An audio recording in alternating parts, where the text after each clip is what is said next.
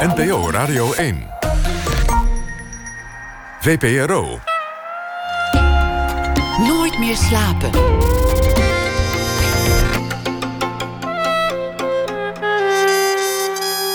Met Pieter van der Wielen. Goedenacht en welkom bij Nooit meer slapen. Straks na ene het uh, tweede deel, de tweede aflevering van de Nooit meer slapen sessies. Dit keer met uh, singer-songwriter Emiel Landman. We hebben drie liedjes met hem opgenomen. Jona Valken beschrijft de dag die voorbij is met een verhaal. En glamour- en modefotograaf Mark de Groot komt op bezoek. Hij heeft een tentoonstelling en hij zit 30 jaar in het vak. Komend uur Bram Bakker. Weinig psychiaters in Nederland zo bekend als hij.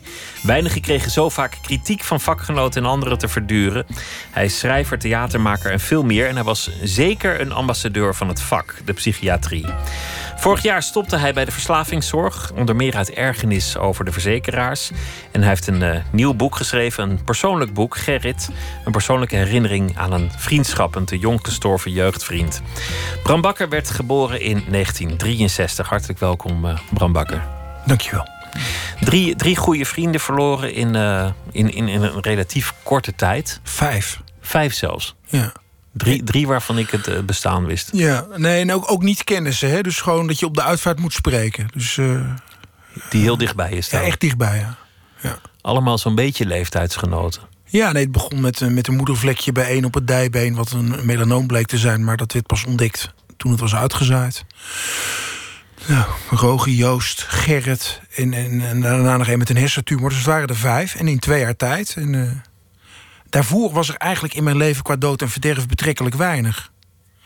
Dus ik heb het wel, ik heb het wel voor de kiezer gehad, ja. Eenmaal huidkanker, eenmaal een andere vorm van kanker... tweemaal zelfdoding en eenmaal ALS. Ja. Dan, dan moet dat ook iets aan jouzelf veranderen. Als leeftijdgenoot ineens wegvallen. Dat, dat is toch een soort nou ja, grootschalige herinnering van de sterfelijkheid. Kan niet anders. Ja, het is, het is heel raar. Ik ben. ben uh, ja, dat klinkt allemaal heel soft, maar dat is wel zo. Ik ben echt in een heel proces geslingerd door die gebeurtenissen. Dus um, toen Gerrit overleed, dacht ik. Um, onze, onze vriendschap die is, die is van voor het internet. Want um, ik, ik typte op een gegeven moment, wat ga je dan doen? Ik typte zijn en mijn naam in. En ik vond de uitslag van de Zevenheuvelenloop 2011. En dat was het enige wat ik kon vinden. En hij zat niet op Facebook en hij twitterde niet. En hij had daar niets mee. Dus er, er bestond helemaal geen publiek domein over onze vriendschap. En toen dacht ik, nou, ik ga, dat lijkt, dat lijkt me leuk. Um, ik ga een boek schrijven over hoe hoe wij met elkaar omgingen, hoe wij samen waren. En dat is ook leuk voor onze kinderen, want dan hebben die iets van het gevoel van die jongens in Friesland en als studenten. Nou, uh, zo begon het. Maar dat werd al heel snel ook iets. Ook door hoe wij afscheid hadden genomen. Van ja, wat is vriendschap en wat, wat betekent dat? En als dat op deze manier stopt, wat heb je dan allemaal gemist? Omdat het heel erg in, in de vanzelfsprekende gedachte ging van als we 80 zijn, gaan we evalueren. En zelfs dat werd niet uitgesproken, maar altijd ging alles. Dat, dat zou later wel komen in mijn hoofd. En ineens gingen ze achter elkaar dood. En uh, was er heel veel niet uitgesproken. En met, eigenlijk met al die andere vrienden is, zijn die vriendschappen ook nooit inhoudelijk uh, geëvalueerd. En ze gingen op heel verschillende manieren en op heel verschillende. Dus ik belandde wel een beetje dat ik dacht: Jezus, ik, um, ik ben er ook helemaal niet goed in. Weet je, ik moet toch mijn patiënt aan om het, om het over dit soort dingen te hebben. Ik zeg, ik zeg hoe het moet en zelf doe ik het niet. Dus het ja, jij kunt ook niet over gevoelens praten, bedoel je? Nou, het, het, het, het, kijk, het cliché van de loodgieter en de lekkende kraan is bij psychiaters denk ik ook heel erg van toepassing. In ieder geval bij deze psychiater.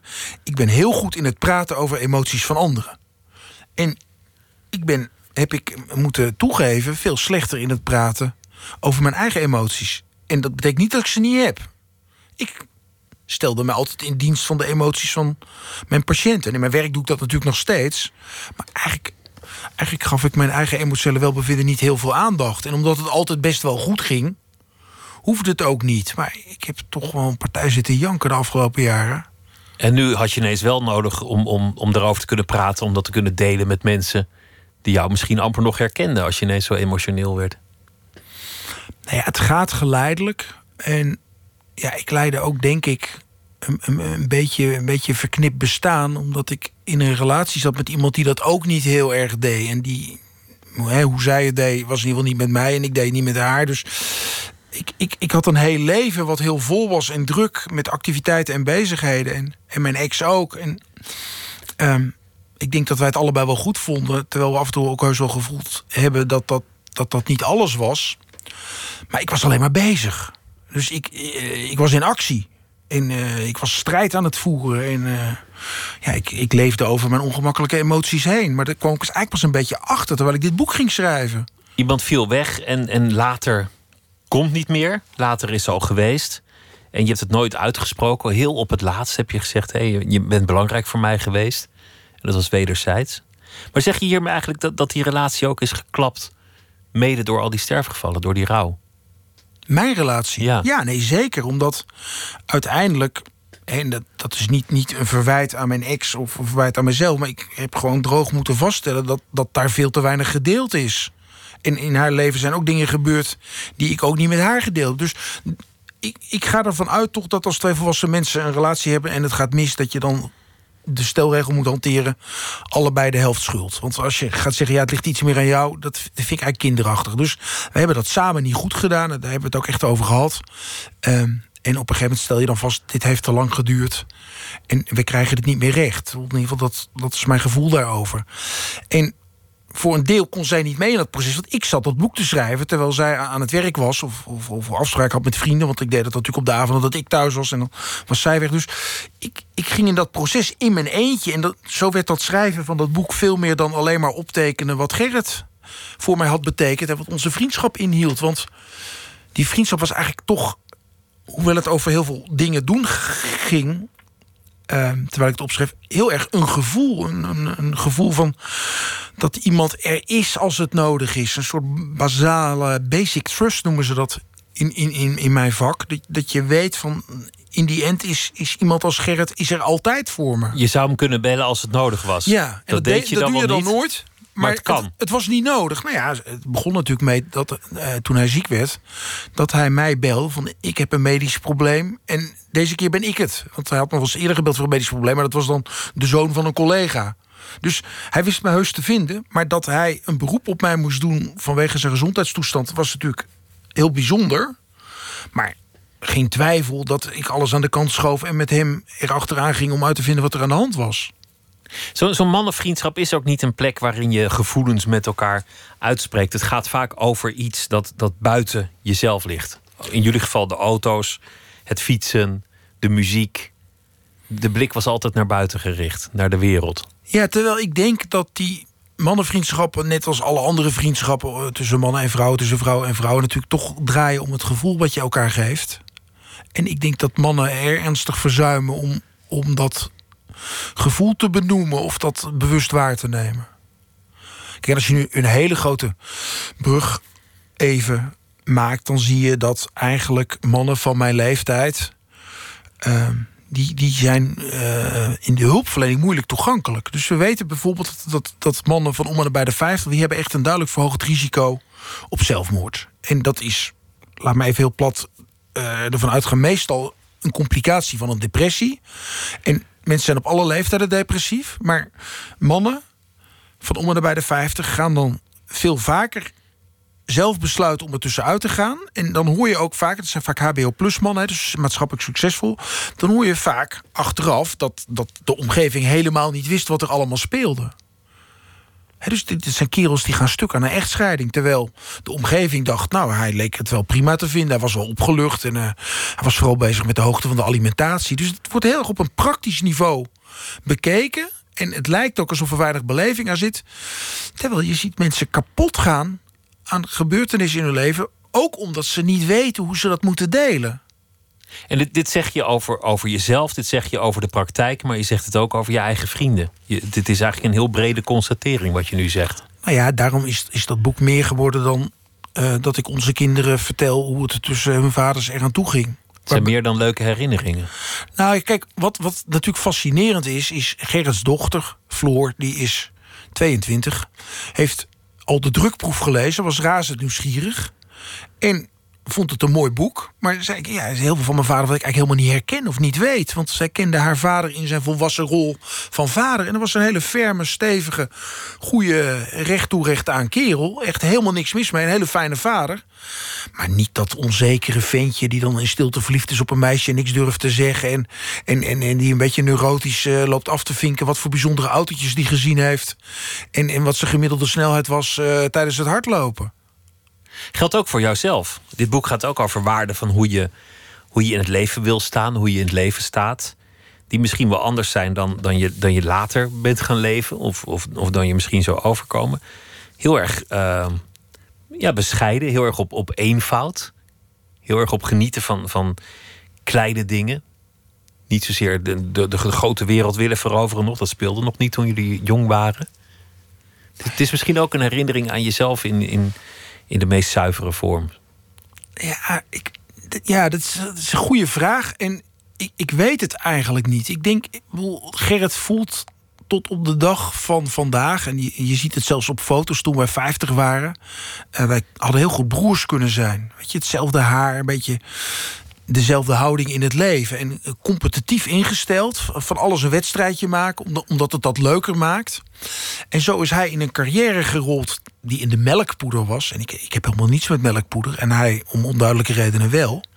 Maar hij had niet zoveel met psychiatrie. En zo ben ik in de psychiatrie gerold. Maar het idee dat je daar dan wilt presteren... het onderste uit de kant, dat, dat deelden wij heel erg. En ik denk, als ik melkpoeder was geworden en hij psychiatrie... dan waren er nog steeds heel veel overeenkomsten geweest. Dan was jij nu een melkpoedergigant geworden of iets. Of in ieder geval ver gekomen. Hij was de beste melkpoederhandelaar ter wereld... hebben zijn collega's me verklapt. En het verbaast me niks. Hij was heel goed in zijn werk. Weet je, hij moest dan moest hij in Spanje poeder inkopen of verkopen. Net zoiets als de beurshandel. En hij was een linkmichel. Dus hij wist dan van al zijn klanten of ze van voetbal hielden. Maar niet alleen of ze voetbal hielden, maar ook van welke club ze waren. En dan zag hij dat op zondag Atletico Madrid de derby tegen Real had gewonnen. En dan belde hij op maandagochtend belde hij een Atletico supporter. En dan ging hij een heel kletsverhaal houden over hoe goed het was dat Atletico weer eens van Real had gewonnen. En die capsoneslijst die moest hoog nodig weer eens een keer verliezen. En dan aan het eind van het gesprek, dan zei hij: heb je, Wil je nog wat poeder kopen? Of heb je nog wat poeder voor mij te kopen? En dan was die vent natuurlijk helemaal week. En die Ik ga die Gerrit, die geef ik gewoon een goede deal. Want een leuke vent. En nou ja, dus die, die, hij deed het heel slim. Maar wel oprecht, want hij wist ook echt dan alles van Atletico. Jullie waren ook allebei sportmensen. Dat, dat vertaalt zich ook naar andere dingen. De beste willen zijn, willen winnen je, jezelf misschien wel als eerste willen verslaan. Ja, kijk, je, je, je, sport is denk ik niet alleen hoe je naar de wereld bent, maar ook hoe je naar jezelf bent. En wij waren, en ik nog steeds, getallenfreaks. Weet je, ik heb een nieuwe auto en ik probeer iedere keer op één tank meer kilometers te maken dan het record. En het record is nu 830 kilometer op één tank. En ik rij echt heel rustig en voorzichtig. En denk na over het traject, want dan kan ik misschien mijn record verbeteren. En dat zou Gerrit op op de dag van vandaag nog steeds net zo doen. En dat, dat zit ook in sport. We, we kenden ook alle getallen. De cilinderinhoud van ieder automodel. Weet je, absurde dingen. En sport is natuurlijk een getallenbezigheid. Dus dat is heerlijk. Jij, jij, was als jongen, je hebt, je hebt misschien ook een soort thuis gevonden bij hem of bij zijn familie. Want je, je verhuist op jonge leeftijd een aantal keer. Waardoor je steeds opnieuw moet beginnen. Ja. Dat, dat klinkt misschien nu heel onnozel, maar dat, dat is vervelend voor, voor, voor zo'n koter. Nou, ik denk dat het heel vormend is. En ik, ik, ik herken het ook uh, bij patiënten. Kijk, je kan, je kan op heel veel manieren niet goed gehecht in het leven landen. En ik heb, het, ik heb het heel goed getroffen met mijn ouders. En ik ben ook niet erfelijk zwaar belast. Maar ik heb psychologisch gezien heb ik het, tot ik Gerrit leerde kennen, heb ik het best pittig gehad in het leven. Want ik was altijd een outsider. En een kind wil erbij horen. En dat lukte mij nooit, want zo'n beetje als ik dan in het dorp het goede dialect had... dan gingen wij weer verhuizen. En ik ging van het ene dialectdorp naar het andere dialectdorp... en dat luisterde vrij nauw en dan kwam er nog de goede kerk bij. Dus ik moest heel veel om erbij te horen. En toen kwam ik... Uh, wij wonen in, zo'n verbouwde boerderij uh, in de buurt van Heerenveen. En toen kwam ik op een, op een uh, openbare school... waar kinderen vanuit alle windstreken kwamen. Heerenveen zelf, omliggende dorpen. En die hadden allemaal een andere achtergrond. Dus ik werd heel snel geaccepteerd. En toen kreeg ik er Gerrit ook nog bij. Dus toen, toen werd mijn jeugd eigenlijk een beetje relaxed pas. En jouw vader was, want je zegt ik heb het getroffen met mijn ouders. Ik ben niet belast met het een of het ander. Maar je, jouw vader was een, was een rebel, was een dwarse man. Ja, nou, dat heb ik dan van hem geërfd. Maar eh, ik bedoel, het, was, het is geen psychiatrisch patiënt. Hè? Dat is dat. eh, het, het is geen tobber. Het is geen. Hij is ook niet angstig. Hij, eh, hij zit erg goed in zijn vel nog steeds. En, Maar hij eh, liep wel regelmatig vast op zijn werk of in andere ja, omstandigheden. het had wat autoriteitsissues, net als ik. Maar dat is natuurlijk. Dat, ja, eh, dat is vervelend voor de kinderen dat we daardoor vaak moesten verhuizen. omdat hij dan weer een andere baan had. Maar ik weet het niet. Het was- ik heb wel gewoon een hele fijne vader hoor, nog steeds. En, eh, hij, hij was natuurlijk weinig, want hij werkte en mijn moeder was thuis. Het is, het is wel de spruitjeslucht van de jaren zestig waarin ik ben grootgebracht. Waar, waar, waar kwam dat door dat je vader zo, zo dwars was? Gewoon puur karakter en genen? Of Ja, ik, ik denk, denk toch wel. Want ik kom, eh, zeg maar, van mijn vaders kant zit er wel veel dwarsigheid in, in, eh, in de familie. Mijn, eh, zijn enige zus, Tante Riek, is een bekende stedenbouwkundige. En dat is ook een dwarse denker. En ik heb niet heel veel of intiem contact met Tante Riek. Maar ik herken haar. Als ik haar ergens hoor of zie, dan herken ik haar wel als familie. Ze is hier wel eens te gast geweest? Inderdaad, een- Fantastisch leuke vrouw, toch? Fantastische Heel vrouw. erg out of the box. En ik hou daarvan. En het ingewikkelde is ook... Kijk, ik, eh, ik hoorde niet helemaal bij bij de psychiaters. En dat is, dat is ook mijn historie. Want toen ik in IJsselmuiden woonde, hoorde ik er niet helemaal bij. En in Hogeveen ook niet. Dus ik ben ook gewend om er niet bij te horen. En dat is, dat is de sneuwe kant van het verhaal. En de goede kant van het verhaal is... als je er nooit helemaal bij hoort... dan kan je ook altijd even van buiten naar binnen kijken.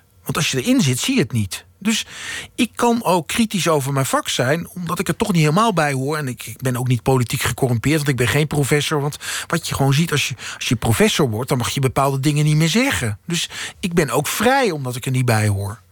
Waar kwam het eigenlijk vandaan dat je psychiater wilde worden? Hoe gaat zoiets? Nou, mijn, kijk, mijn ouders wilden heel erg graag dat hun kinderen zouden kunnen studeren. Want mijn vader had al zijn schoolcarrières al verkloot vanwege zijn eh, onhandelbare karakter. Eh, dus die, die, die kon gewoon geen HBS meer vinden in de drie noordelijke provincies die hem toeliet. Eh, hij was in Assen begonnen en in Meppel en in, in de wijde omgeving. Overal vanaf getrapt. Ja, overal van afgetrapt en een diploma houtkennis gehaald. En begonnen als vertegenwoordiger van een houthandel. Maar een intelligente man.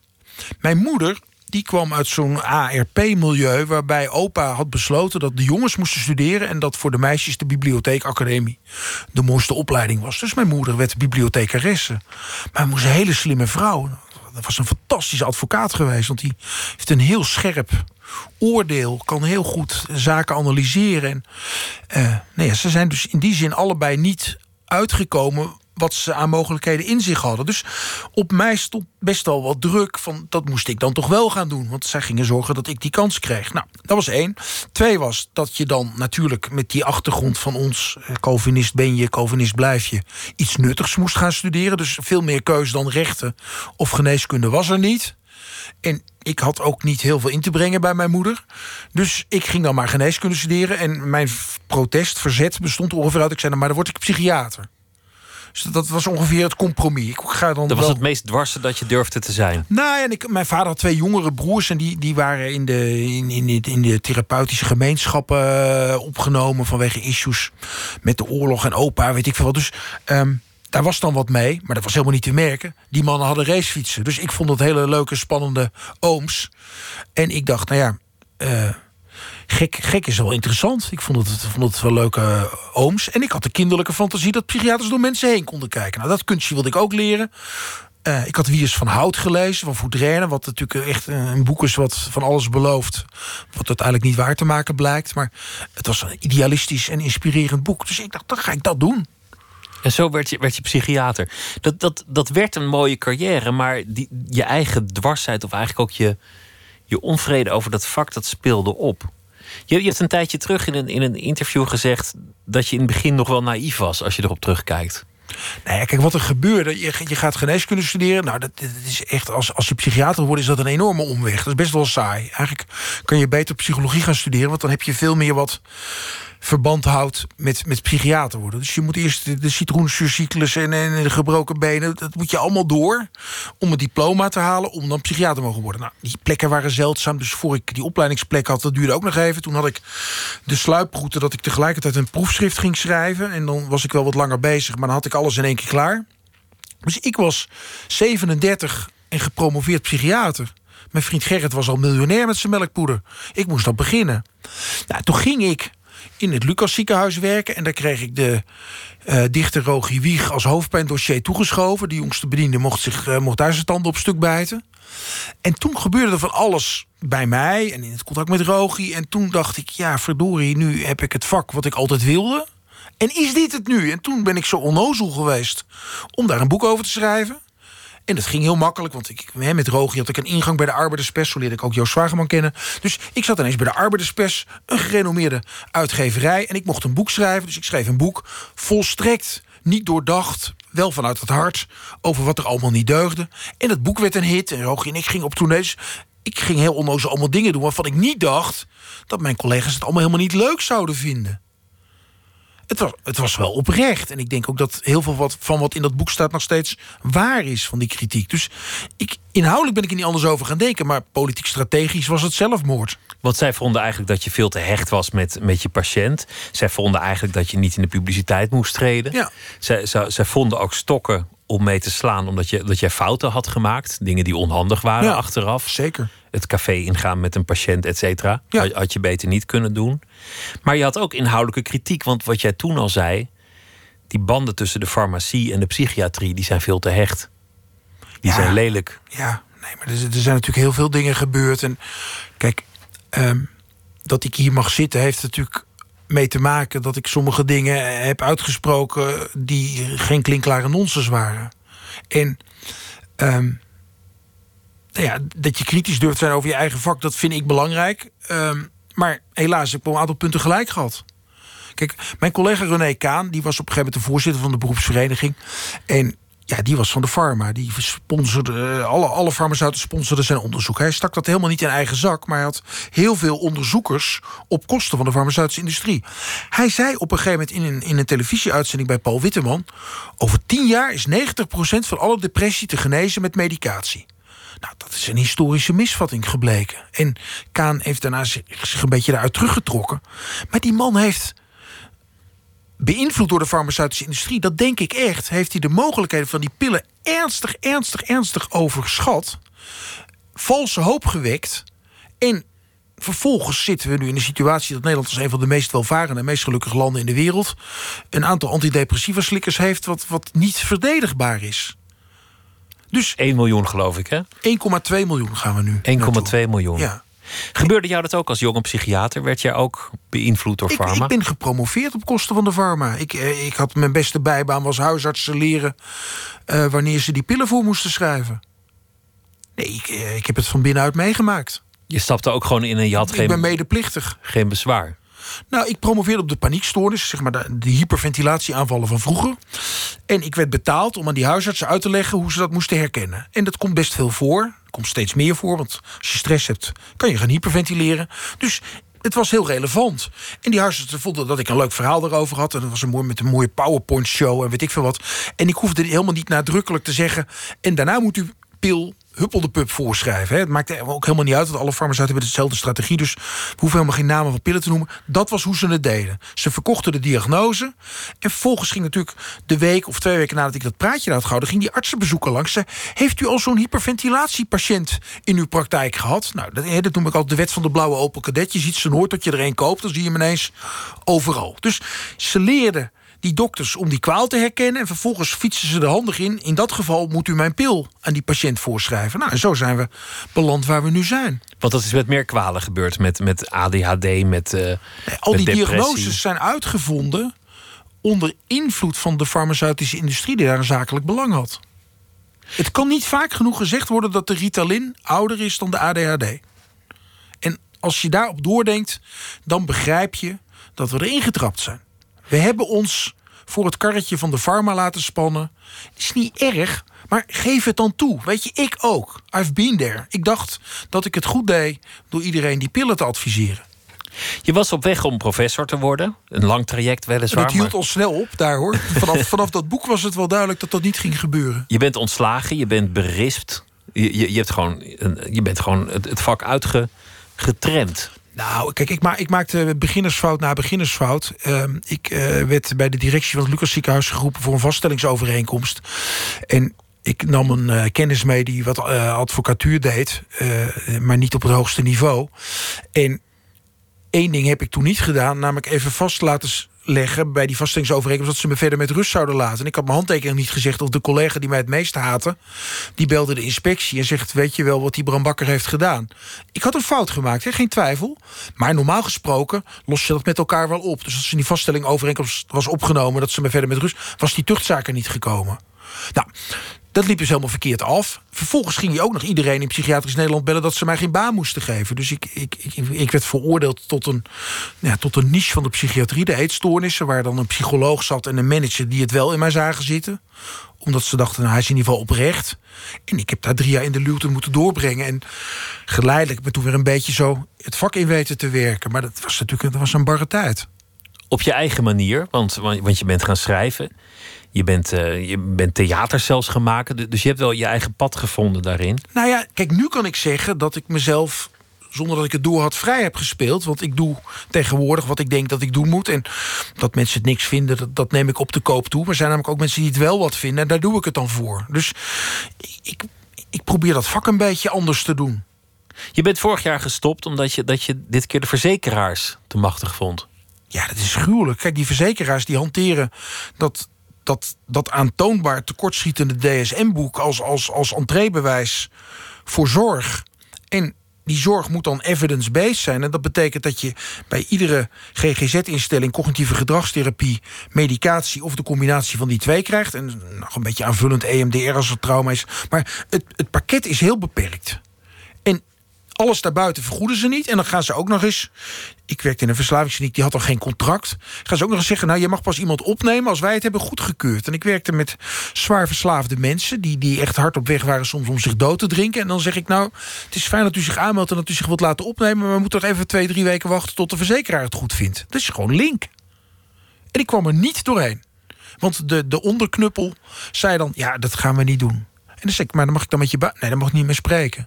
En dat, dat systeem is zo bureaucratisch en zo niet inhoudelijk... dat ik op een gegeven moment dacht, nou is het klaar, ik stop ermee. Maar dat betekent dat je nu uh, kleine zelfstandige bent geworden. Je, je moet leven van...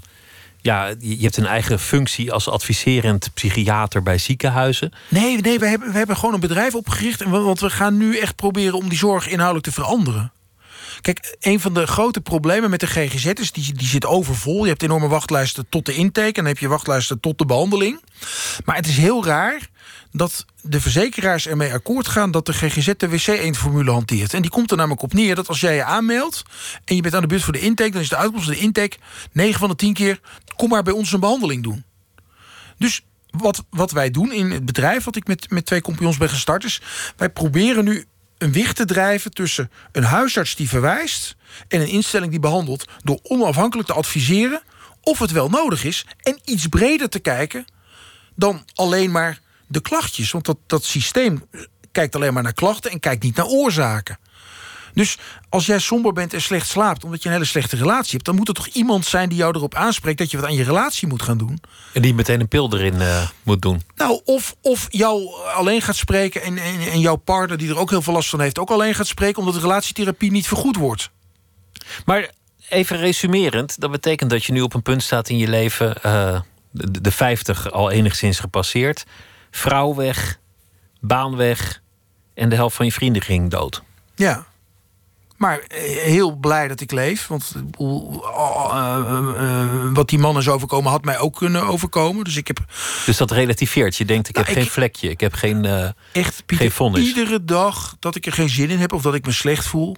dan denk ik aan mijn vriend Gerrit. En dan denk ik, ik, ik leef in de extra tijd. Weet je, het voelt echt als een dubbeltje op zijn kant. Kop of munt. En kop is ALS en munt is gewoon gezond blijven. Dus daarom neem je ook wat grotere stappen. Als het je niet meer bevalt, dan zeg je, nou ja, oké, dan kap ik met die baan. Of als die relatie niet werkt, dan denk je, nou oké, dan, dan, dan, dan houden we ermee op. Om, omdat dat nou, doodvonnis... Die, die, die, relatie, dat viel niet mee, want die heeft twintig jaar geduurd... en daar zitten twee kinderen aan vast. Dus dat, daar heb ik wel heel lang over gedaan. Omdat, omdat ik ook vond en, en vind dat mensen zich in een relatie goed kunnen ontwikkelen. Ik, ik, ik hou van het relatiemodel. Maar ik, ik ga niet ja, op een gegeven moment is het klaar. En klaar is wel klaar bij mij. En uh, ja. Ja, ik weet het niet. Je, je moet doen wat je kan. En als, als, je dan niet, als, je, als je dan niet meer te geven hebt, dan zeg je, nou, ik heb verloren. Dat is, dat is hoe Gerrit en ik aan sport deden. Dat is ook waarom die ALS van Gerrit zo verder te Ik hou wel van een wedstrijdje, maar het is niet leuk, want kan niet winnen. Geen kans. Uitslag staat al vast. En dat gold ook voor die verzekeraars en dat gold ook, ook voor. Bij die voor verzekeraars kon ik het niet winnen. Hoewel ik nu natuurlijk wel toch weer probeer om met ze in gesprek te raken. Omdat ik denk, ik kan ze helpen geld besparen. Want als ik nou zorg dat niet iedereen naar de GGZ gaat. Maar ik geef ook nog eens iemand een schop onder zijn kont. Dan zeg ik, ja, maar ja, je gaat je nooit goed voelen als je 30 kilo te veel weegt. Het is een stokpaardje van me. Dus ga eerst een beetje gedoseerd leven. Dan krijg je vanzelf minder klachten. Ga eerst maar lopen, gaan we daarna praten en misschien daarna slikken, heb je ook wel eens gezegd. Nou ja, weet je, we zitten met oude diesels mogen de binnenstad niet in. Maar waarom eh, krijgen de Nederlandse burgers niet gewoon een beweegquotum voorgeschoteld? Eh, ik bedoel, het is een rechtsrabiaat standpunt waarschijnlijk.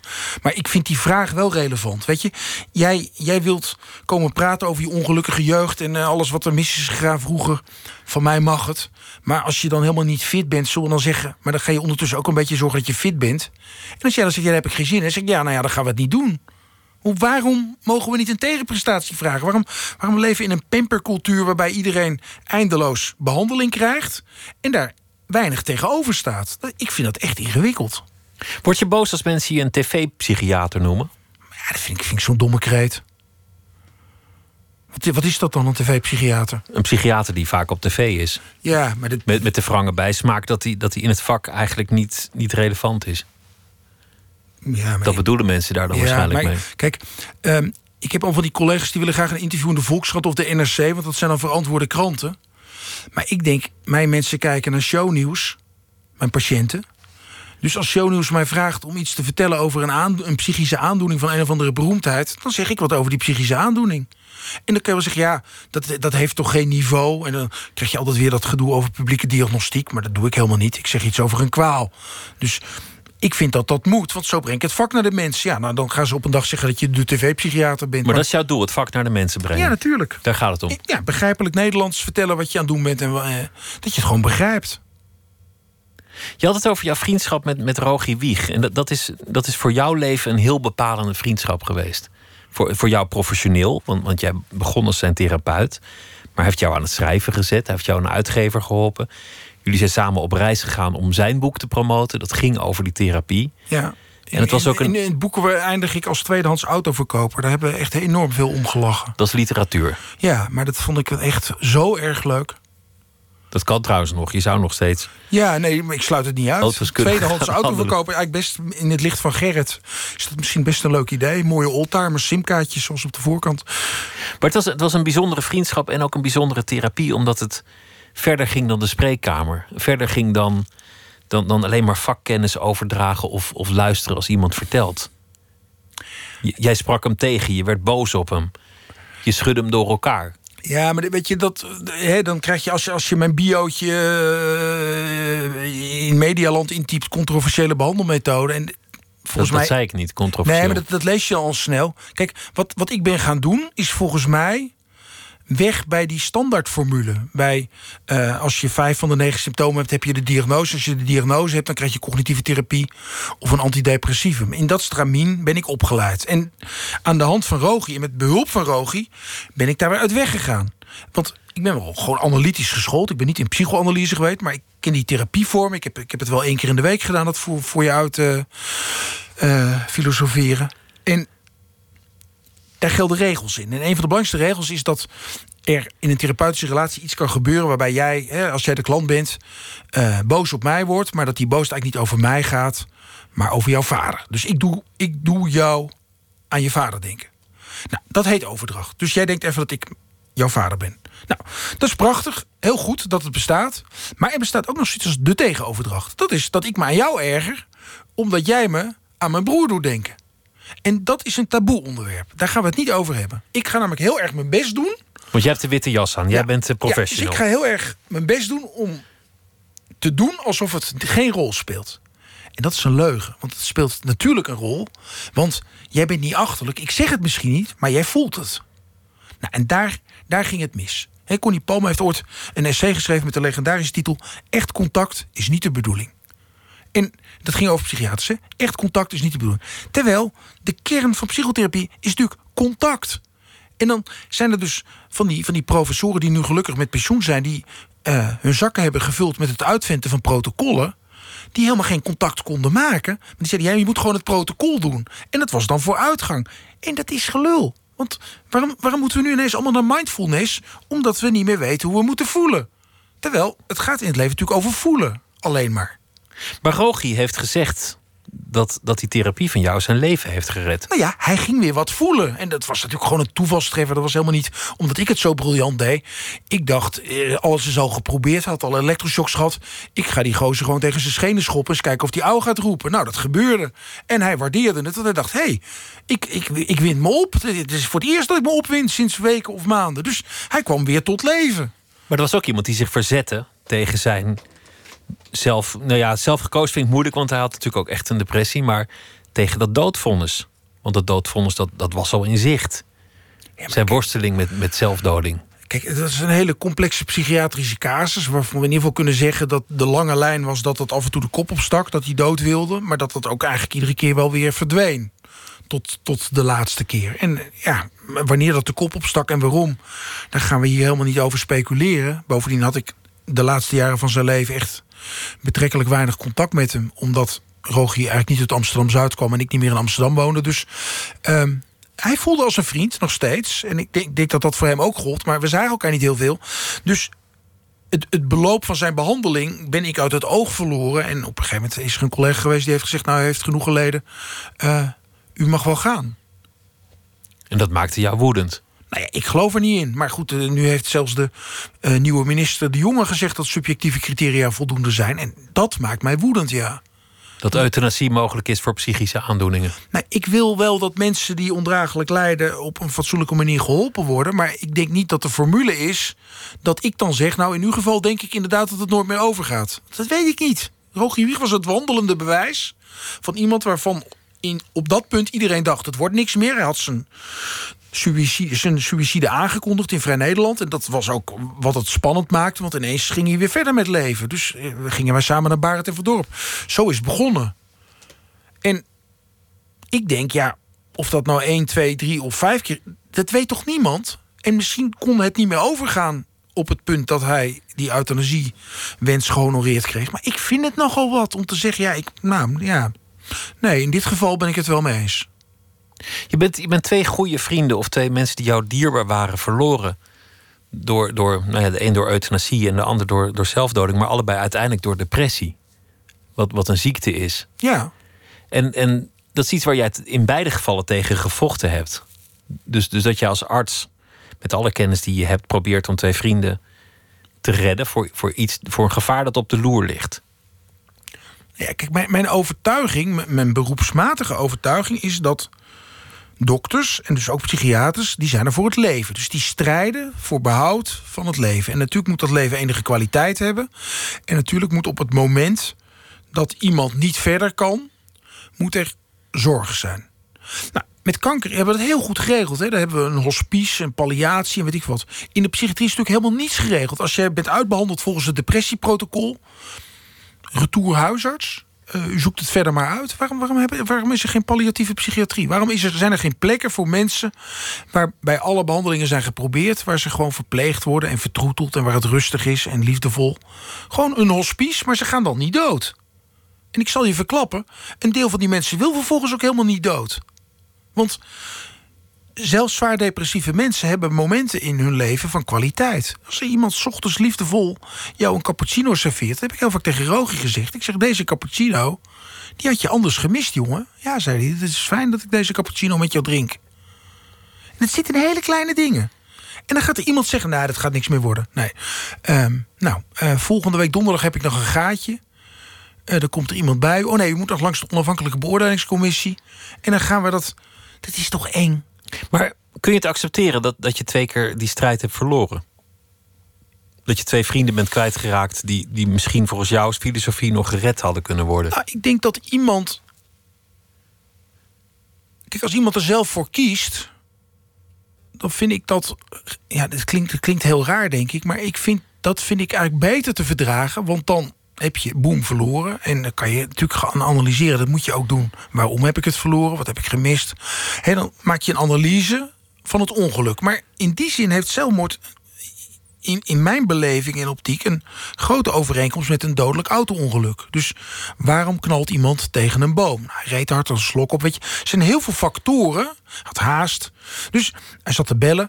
Dus je kan zomaar vijf of tien factoren verzinnen die allemaal meegespeeld hebben bij het ontstaan van het fatale auto-ongeluk. En die cocktail heb je ook altijd als iemand zelfmoord pleegt. Alleen je kan, je kan de puzzel pas leggen naderhand. En dat maakt het frustrerend. Maar chirurgen en internisten doen ook obductie. En ik vind ook dat wij als psychiaters in die geval ook obductie moeten doen. Psychische obductie. Kijken wat, wat we kunnen van leren. Gebeurt veel te weinig. Hadden we dit kunnen voorkomen? Wat is hier misgegaan? Welke factoren hebben ja. hiertoe geleid? Nou, en, en, en de vraag is natuurlijk of, of, of, of zo'n levenseindekliniek... waar psychiaters werken die idealistisch dat werk doen... want zij vinden namelijk dat het goed is wat ze doen wat een moreel oordeel is, dat, dat dat de route is. Waarom denken we niet na over een scenario waarbij mensen die zeggen: Nou, ik, ik leid zo zwaar dat ik graag uit dit leven verlost wil worden. Dat we, dat we dat gewoon helemaal anders inrichten. Dat we het niet bij die behandelaren laten liggen, maar dat we bijvoorbeeld een commissie maken met een filosoof, en een ethicus en een, en een, en een jurist en, en ook een arts, maar een ervaren arts. En niet per se een psychiater, maar een andersoortige arts. En dan gaan die mensen er naar kijken. Dan laat ik het los, want dat zijn niet mensen die mijn vak doen, dat zijn mensen die kijken of ze het gevoel hebben dat hier voldoende is. Nou, zou ik een veel betere oplossing vinden. En de situatie is nu dat ik kan jou gaan behandelen... en dan heb ik alle pillen gehad en alle therapie. Zeg nou, Pieter, dat gaat, gaat niet lukken. Nee, zegt Pieter, dit gevoel had ik ook. Oh nee, jij begint. Jij zegt, ik heb het gevoel dat het niet gaat lukken, dokter. Zeg, ja, nee, ik heb, er, ik heb er ook een lastig gevoel bij. En dan zeg ik, nou ja, weet je... Um, ik kan een verwijzing voor je maken naar de levenseindekliniek. Dat is toch raar? Dan zit ik namelijk mezelf in een wezenlijk andere stand. Dan ga ik van alles eraan doen... ga ik over naar, nou weet je, ik help je richting de uitgang. Ik vind, ik vind het raar om dat bij één persoon te leggen. Dat moeten toch minstens twee mensen zijn? Ik vind, ik vind het een moeilijke kwestie. Ik kan me daar niet zo over uitspreken. Ik, ik, ik hoor heel veel mensen die, nou niet in mijn eigen leven, maar in, in de media, die, die dat heel graag willen en die, die daar behoefte aan hebben. En die zeggen het bespaart heel veel ander leed. En, uh, maar ik snap jouw standpunt ook. Maar Pieter, het is net als de doodstraf. Het kan heel terecht zijn in heel veel situaties. Maar wil je nou het risico hebben dat je iemand doodmaakt die het niet gedaan heeft? Of, of, of waarvoor nog wel een goed leven mogelijk was? Wil je, wil je op die zeephelling? Bij de doodstraf zegt iedereen in Nederland gelukkig in overgrote meerderheid... dat moesten we maar niet doen. Ik vind het echt geciviliseerd dat wij geen doodstraf hebben. Maar wat we hier doen, is ook een doodvonnis, hè? is geen straf, maar wel een doodvonnis. We spreken een doodvonnis uit. Dat moet je wel durven. Ik wil het ook nog met je hebben over um, het interview dat je gaf in Volkskrant Magazine. Want, want, heel veel mensen waren heel boos. Die zeiden: Je hebt postuum de privacy van Joost Zwagerman geschonden. Omdat je, uh, overigens, de, voor wie het goed gelezen heeft, de interviewer vroeger naar. Hij was aanstaand vader op het moment dat hij stierf. Jij beaamde dat en jij vertelde daarover wat er mogelijk gebeurd kan zijn. aanlopend naar zijn dood. Heel veel mensen werden boos en zeiden: Waarom moest je daar zo over praten? Zeker als arts. Had je daar niet delicater mee om moeten gaan? Wat, wat wilde je zeggen? Wat was jouw bedoeling? Nou ja, kijk, uh, het onbegrip is immens. Het begint ermee dat, dat mensen zelfs begonnen over mijn beroepsgeheim. Uh, een beroepsgeheim heb je als het over een behandelrelatie gaat. Dus als ik de behandelende psychiater was geweest, dan had ik überhaupt niks gezegd. Mijn punt, geheel in lijn met hoe Joost erover dacht, is: we moeten dit onderwerp moet besproken worden. Joost heeft er boek over geschreven, ik heb er boek over geschreven. Dit is voer voor maatschappelijk debat. Niet zijn specifieke omstandigheden, maar een depressie en waar die je toe kan drijven. En hoe, hoe gruwelijke ziekte dat is en dat het een veelkoppig monster is. En wat ik heb willen doen, en als ik mensen heb gekwetst, dan spijt me dat oprecht. Wat ik heb willen doen, is iets weergeven hoe complex zo'n depressie kan zijn en hoe die je te grazen kan nemen. Terwijl de niet-depressieve patiënt zou natuurlijk denken: ja, je wordt vader, je, uh, het is fijn in je leven. Maar Joost kon dat niet voelen en dat gaat over depressie. Dus ik heb niks over Joost willen zeggen, ik heb iets over depressie willen zeggen. En Jij wilde zeggen: alles, alles is voor iemand met een depressie stress. Ook het feit dat, dat je vader wordt kan een extra factor van stress zijn, maar heel, eigenlijk alles is stress. Wat Mensen je ook met een depressie denken per definitie dat ze iets niet kunnen. Dat, dat hoort bij de kwaal. Dus ik heb niet willen zeggen: Joost dit en dat, zus en zo. Maar omdat ik psychiater ben, wint iedereen zich erover op. Terwijl Jeroen Brouwers al een ontzettend slecht stuk over suïcide en Joost Zwagerman heeft geschreven in Vrij Nederland een jaar geleden, waar het gewoon in stond. De feiten waren bekend. Dus men wint zich erover op dat ik psychiater ben en iets over Joost Zwagerman zeg. Want als Jeroen Brouwers het doet, mag het wel. Toen heb ik al die verontwaardiging niet gehoord. Maar ik zeg het als vriend. Weet je, Joost was drie weken jonger dan Gerrit. En Gerrit ging in september dood. Of Joost ging in september dood. En Gerrit in december. En ik moet er maar mee dealen. Gerrit wou graag leven. Joost kon niet leven. Dat, dat is wat er met mij gebeurde. En ik geef een interview aan iemand. Praat uren over wat dat met mij gedaan heeft mannen van mijn leeftijd. Wat mij ook had kunnen overkomen. Want ik zou ook een depressie kunnen krijgen. Ik ben daar ook niet van gevrijwaard. Dat weet ik niet, hè? Dus ik, ik aanschouw ingrijpende gebeurtenissen. en zeg dan iets over die vriend. Maar omdat hij zwagerman heet en omdat iedereen hem kent. mag ik er niks over zeggen. En ik mag er niks over zeggen omdat ik psychiater ben. Had hij maar Frits geheten en had niemand hem maar gekend. dan was er niks aan de hand. Maar, maar als ik jou goed begrijp, dan, dan probeerde je eigenlijk uit te leggen wat, wat zo'n ziekte inhoudt. En misschien is dat ook wel voor, voor, voor het kind, als, als die later groot is, een, een troost als hij begrijpt wat zo'n ziekte inhoudt. Dat was het enige wat ik wilde zeggen. Ik heb toch niet gezegd dat hij het kind niet wilde, dat hij niet van zijn vriendin hield? Hou op. Natuurlijk hield hij van zijn vriendin. Natuurlijk wou hij dat kind. En, en dat raakt me dan wel, dat de suggestie wordt gewekt dat dat, dat Max minder gewenst zou zijn. Dat is echt dat is bullshit. Dat heb ik niet gezegd. En als je het goed leest, staat dat ook nergens. Het is, het is interessant als ik, als ik je boek lees, Gerrit, over, over hoe hij in het leven stond, hoe jij in het leven staat, over, over wat uiteindelijk belangrijk is in dat, in dat leven. Dat, dat het andere waarden zijn dat mensen misschien bij jou zouden verwachten. Dat, dat, dat eigenlijk de heel eenvoudige dingen, een soort ja, zo vrij bescheiden opvatting dat bedoel ik positief hoor, maar een soort bescheiden opvatting van, van waar het om draait. Helemaal niet de hoogste top willen, willen beklimmen of, of heel ambitieus zijn of, uh, of, of, of, een soort uh, fortuin willen najagen of al dat soort dingen. Dat, die zijn volgens mij voor jou uiteindelijk niet belangrijk als ik dit lees. Nou ja, gelukkig. Want ik, uh, Kijk, wij hebben, we hebben deze week weer het depressiegala georganiseerd. En uh, we, we, we, bepleiten steeds maar, maak het bespreekbaar, heb het erover. En dat lukt dan goed. En ik heb gedacht, ja, maar dan moet ik zelf ook meedoen. Dus dan moet ik, moet ik me ook tonen. Dat is een keus. En daar ben ik verder in gegaan in dit boek dan ooit eerder. Maar wat je zegt klopt. Ik ben.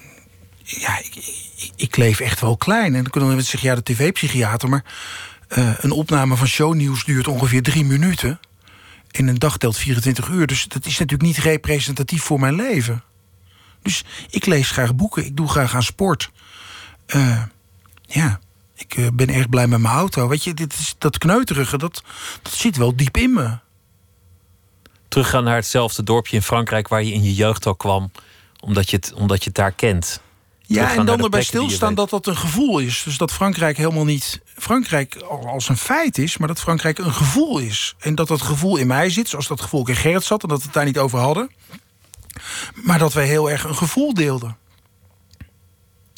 Je noemde net eerlijkheid. Van, van, van nou ja, ik doe dingen onhandig, of, ik, uh, of, ik, of, of soms bruskeer ik mensen misschien, of ben ik niet, niet subtiel, maar ik ben wel altijd eerlijk, of dat, dat probeer je in ieder geval te zijn.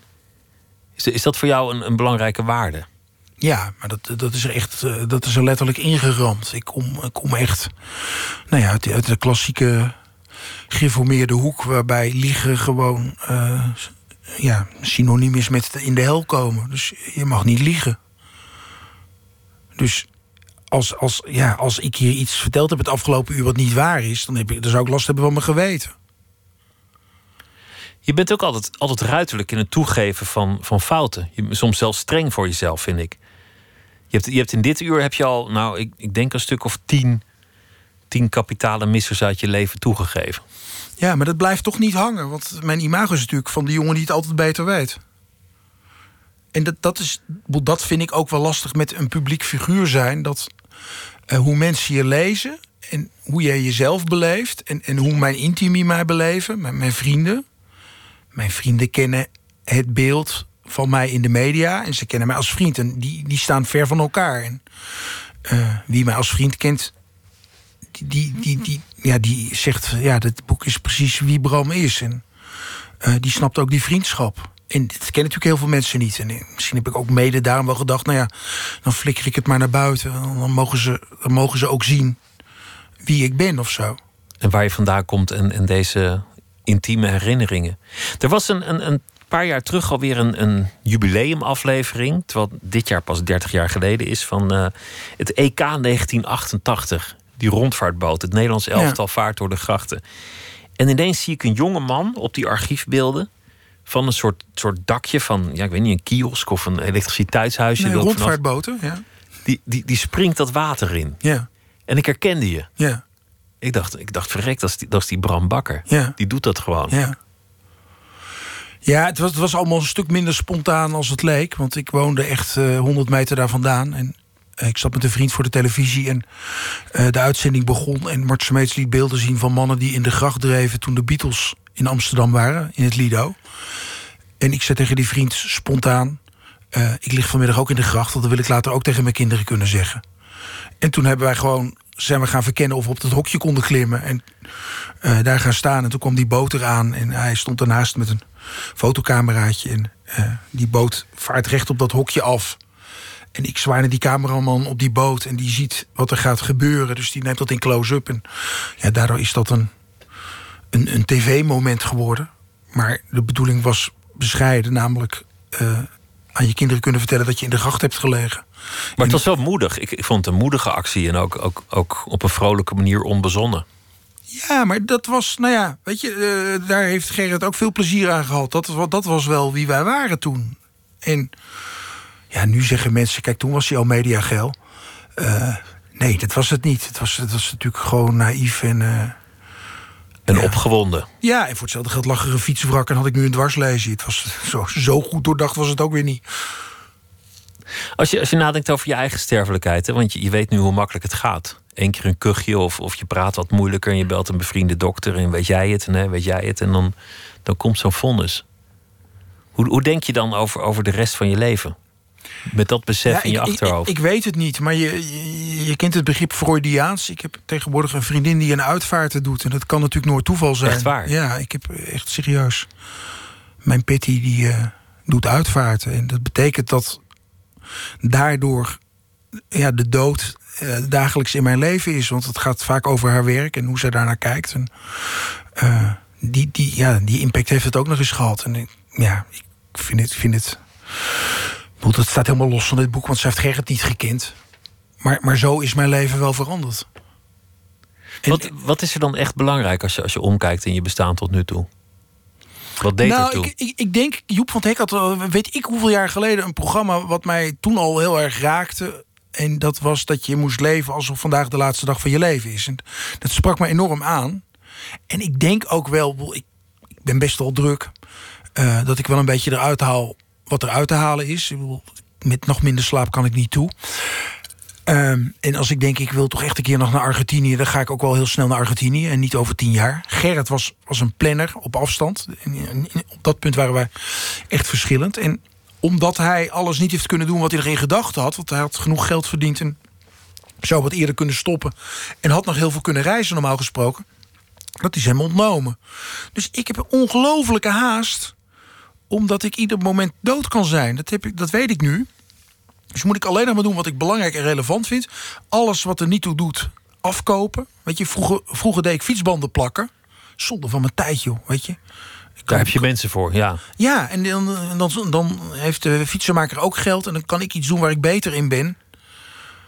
Maar ik heb ja, echt, echt haast. Veel haast. En de mensen in je leven, je kinderen bijvoorbeeld... ben je, ben je daarmee in het reinen. Is dat, is dat goed gekomen? Nou, ik heb, ik, ik, ik heb met, in de relatie met mijn inmiddels 23-jarige zoon een flinke wak gehad. Want ik ben op een gegeven moment zo onverstandig geweest om over hem iets te vertellen in een interview. En dat was dan weer met het idee van ik kan maar beter meewerken en het goed uitleggen dan dat ze er iets over opschrijven en ik. Uh, ik niet uh, heb meegewerkt. Nou, dat had ik niet moeten doen. Het, het, lijkt een beetje op met Joost, zeg maar. Dan kan je achteraf zeggen, nou had het maar niet gedaan. Maar ik, ik heb het ik heb het met, met redenen gedaan. En dat heeft even tot, tot verwijdering geleid. Een aantal maanden geen contact gehad. En het fijne is wel dat er nu achter die aanvaring verdieping komt. Dus dat ik nu eigenlijk een heel fijn contact met die jongen heb. En niet toevallig heeft hij ook ineens zijn draai gevonden in het leven. Gaat het met hem ook heel goed. En heb ik een veel emotionele, gevoelsmatige contact dan daarvoor. Nou, de andere twee die zijn 15 en 12. Daar moet je dat echt mee opbouwen. Maar ik besteed er wel meer aandacht aan om te verbinden. Terwijl vroeger ging ik dingen doen, weet je. Dus dan verzon ik iets leuks en we gaan wat doen. Maar dat heb je nog geen emotionele band gedaan? Nee, dus dat ben ik nu dan, probeer ik meer te doen. Dus ik probeer toch meer eh, af te tasten hoe ze zich voelen. Ik probeer ook meer over mijn eigen gevoel te vertellen. Ik vind het fantastisch dat ze nu dit boek lezen en het interessant vinden. Dat vind ik echt, daar ben ik misschien nog het meest tevreden over. Waar het het boek betreft, dat mijn dochter van 12 het al bijna uit heeft. Um, dus ja, zo boetseer je aan de relatie met je kinderen. Maar ik, ik ben ook niet heel goed met jonge kinderen, moet ik eerlijk zeggen. Luiers en dat soort dingen, dat, dat vind ik eigenlijk niks. Dat mag je ook niet zeggen, maar... Nou ja, dat is nu achter de rug, nu mag je het zeggen. Ja, ik zeg altijd, als de zijwieltjes ervan afgaan... dan wordt het leuk, als ze zelf kunnen fietsen. De vriendschap, dat, dat, dat vind ik ook mooi. Want je hebt het dan over liefdes en over, over kinderen. Maar zo'n vriendschap die, die gaat door. En dat is, dat is in velerlei opzichten veel moeilijker te benoemen. Want je maakt het nooit aan. Je hebt niet de eerste keer dat je elkaar ontmoet. Je hebt niet het moment dat het uitgaat. Maar het blijft wel je hele leven bij je. Ja. En, en daar gaat dit boek ook over voor mij. Niet zozeer over, over Gerrit, die ik niet gekend heb, maar eigenlijk over al dat soort vriendschappen. Nee, dit is ook zo. En eh, kijk, het is echt heel naar dat hij er niet meer is. Maar de waarde van de vriendschappen die er nog wel zijn, is toegenomen. Dus ik was gisteravond in Nijmegen aan het spelen. En toen kwamen Benno en Theo, belangrijke bijfiguren in het boek die zaten in de zaal. En ik kon mezelf veel meer het gevoel toestaan van... wat vind ik het fijn dat jullie er zijn. Hoewel ik ze helemaal niet dagelijks spreek... want ze wonen in Arnhem en ze hebben het ook druk. Dus alles wat er tussen Gerrit en mij niet frequent gebeurde... gebeurt tussen mij en Benno en Theo ook niet. Maar ze zitten in mijn hart en dat voel ik nu meer en beter... dan voordat al die mannen gingen omvallen. En dus ik heb nu ook meer dat ik denk van... ik moet ze wel blijven opzoeken. En het benoemen. En gewoon af en toe zeggen dat het belangrijk is. Ja. En dat zouden wij allemaal moeten doen. Maar mannen van om en nabij de 50 zeker. Want je kan wel een cabriolet nemen en een nieuwe vriendin. Maar dat lost dit probleem niet op. Gerrit, een jongensvriendschap. Bram Bakker, dank je wel. Het was me genoeg om hier uh, te mogen spreken. Dank je. Graag gedaan. We gaan zo meteen verder met uh, Nooit meer slapen. Twitter, het VPRO NMS. En zometeen hoort u uh, fotograaf Mark de Groot. Hij zit 30 jaar in het vak.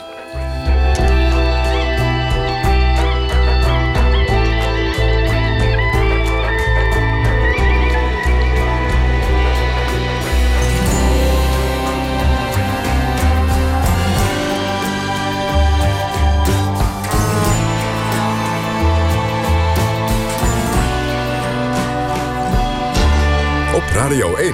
Het nieuws van alle kanten.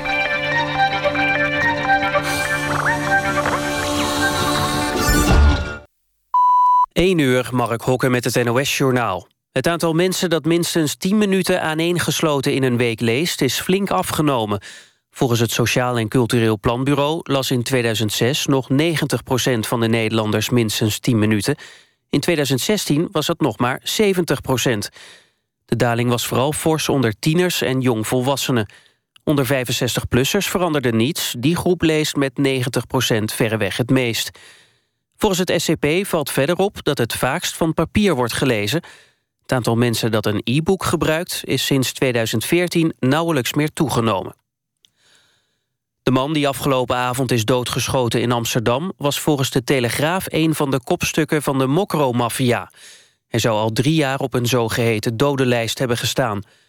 Ook het Parool schrijft dat de man betrokken was... bij de onderwereldoorlog in Amsterdam. Volgens die krant werd de man in 2015 nog door de politie in de gaten gehouden... omdat hij achtervolgd werd. Mogelijk om een liquidatie voor te bereiden. De politie wil nog niets zeggen over het slachtoffer. De man werd rond 7 uur s avonds op straat in de Diamantbuurt doodgeschoten. De dader of daders zijn gevlucht.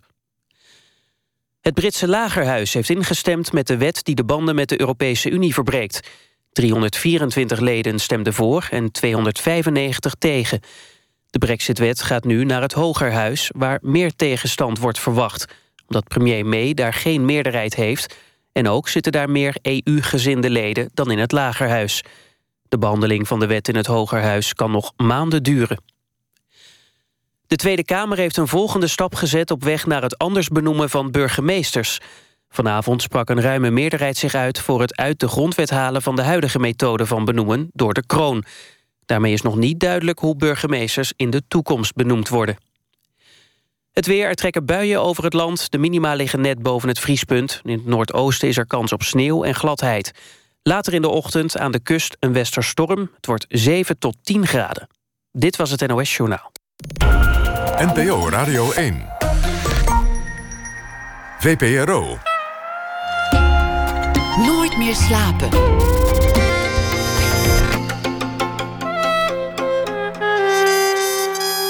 Met Pieter van der Wielen.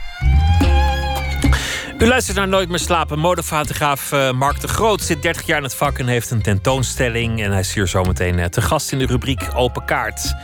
Een uh, muzieksessie hebben we opgenomen met Emiel Landman. En die gaan we zo meteen laten horen. Jona Valken zal deze week elke nacht een verhaal maken. Bij de voorbije dag. Hij schildert, hij maakt muziek en hij schrijft. Hij heeft een roman geschreven, Bonte Brug. En nu een verhaal bij de voorbije dag. Goeienacht, Jona. Goeienacht, Pieter. Vertel, welk thema heeft je vandaag geïnspireerd tot het schrijven van uh, dit uh, verhaal? Ik uh, zag vanmiddag het journaal. En, de arts van Trump deed een persconferentie over de gezondheid van de president. Nou. En ik weet niet of je het gezien hebt, maar het was... een en al lof. Ja, een en al lof, inderdaad. We hoeven ons nergens zorgen over te maken. De man is zo fit als, als zijn kan. Inderdaad. En toen dacht je, hier ga ik wel een verhaal over maken. Toen dacht ik, daar ga ik een uh, verhaaltje over maken, ja. Over de waarheid. Ik heb het waarheid genoemd. De waarheid. Ga je gang. Ja. Aan de gezondheid van president Donald Trump mankeert helemaal niets. Aan de gezondheid van president Donald Trump mankeert helemaal niets. Aan de gezondheid van president Donald Trump mankeert helemaal niets. Hoe vaak je het herhaalt, hoe ongeloofwaardiger het klinkt. Als schijnt het omgekeerde waar te zijn. De kracht van de herhaling is de manier waarop nepnieuws de wereld in wordt geholpen. En hoe een leugen tot waarheid wordt verheven.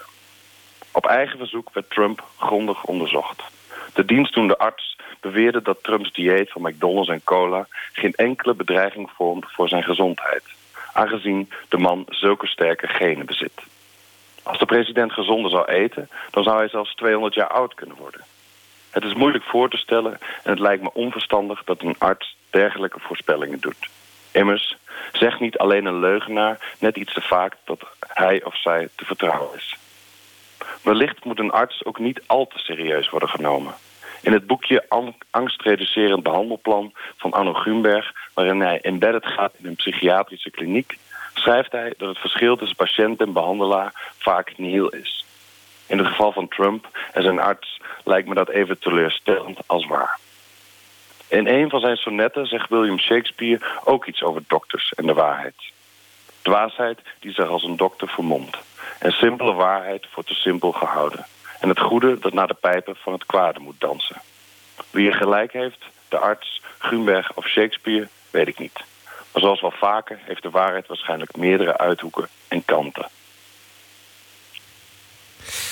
Donald Trump is uh, kerngezond, ondanks dat hij uh, vele nachten wakker ligt om nog wat uh, tweets de wereld in te sturen. Maar daar, daartegenover staat dat hij natuurlijk heel veel aan golf doet. Wat uh, stressreducerend werkt, denk ik. Dat denk ik ook wel, ja. ja. Zeker. En hij, hij lacht vaak, dus dat, uh, dat zal hem ook vast goed doen.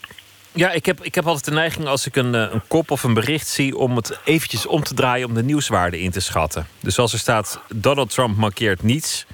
dan heeft ja. dat toch minder nieuwswaarde dan wanneer er zou staan... dat hij wel iets zou mankeren. Dus dan, dan is meteen de aandacht ook al een beetje, beetje vervlogen. Met ja. bericht. Maar heb je het gezien? Heb je de, die, die arts zien uh, sputteren? Ja, het was, ik, Ja. Vond, vond het wel wonderlijk. Wat, wat, wat vond jij ervan? Nou ja, ik dacht, dat gezicht, die man, die arme man, die moet dat zeggen. Dat, dat dacht ik vooral. Of die wil dat dan waarschijnlijk ook, maar dat dacht jeetje, hoe kan het? het de lichaamstaal klopte totaal niet met de woorden die uit zijn mond kwamen. Dat vond ik... Uh, ja, daar sta je dan. Daar, daar heb sta je dan. Daar heb je dan niet, uh, daar heb je niet voor gestudeerd, denk ik. Nee, lijkt me ook niet. Jona, dankjewel. Goeienacht. Ja, jij ook. Dag.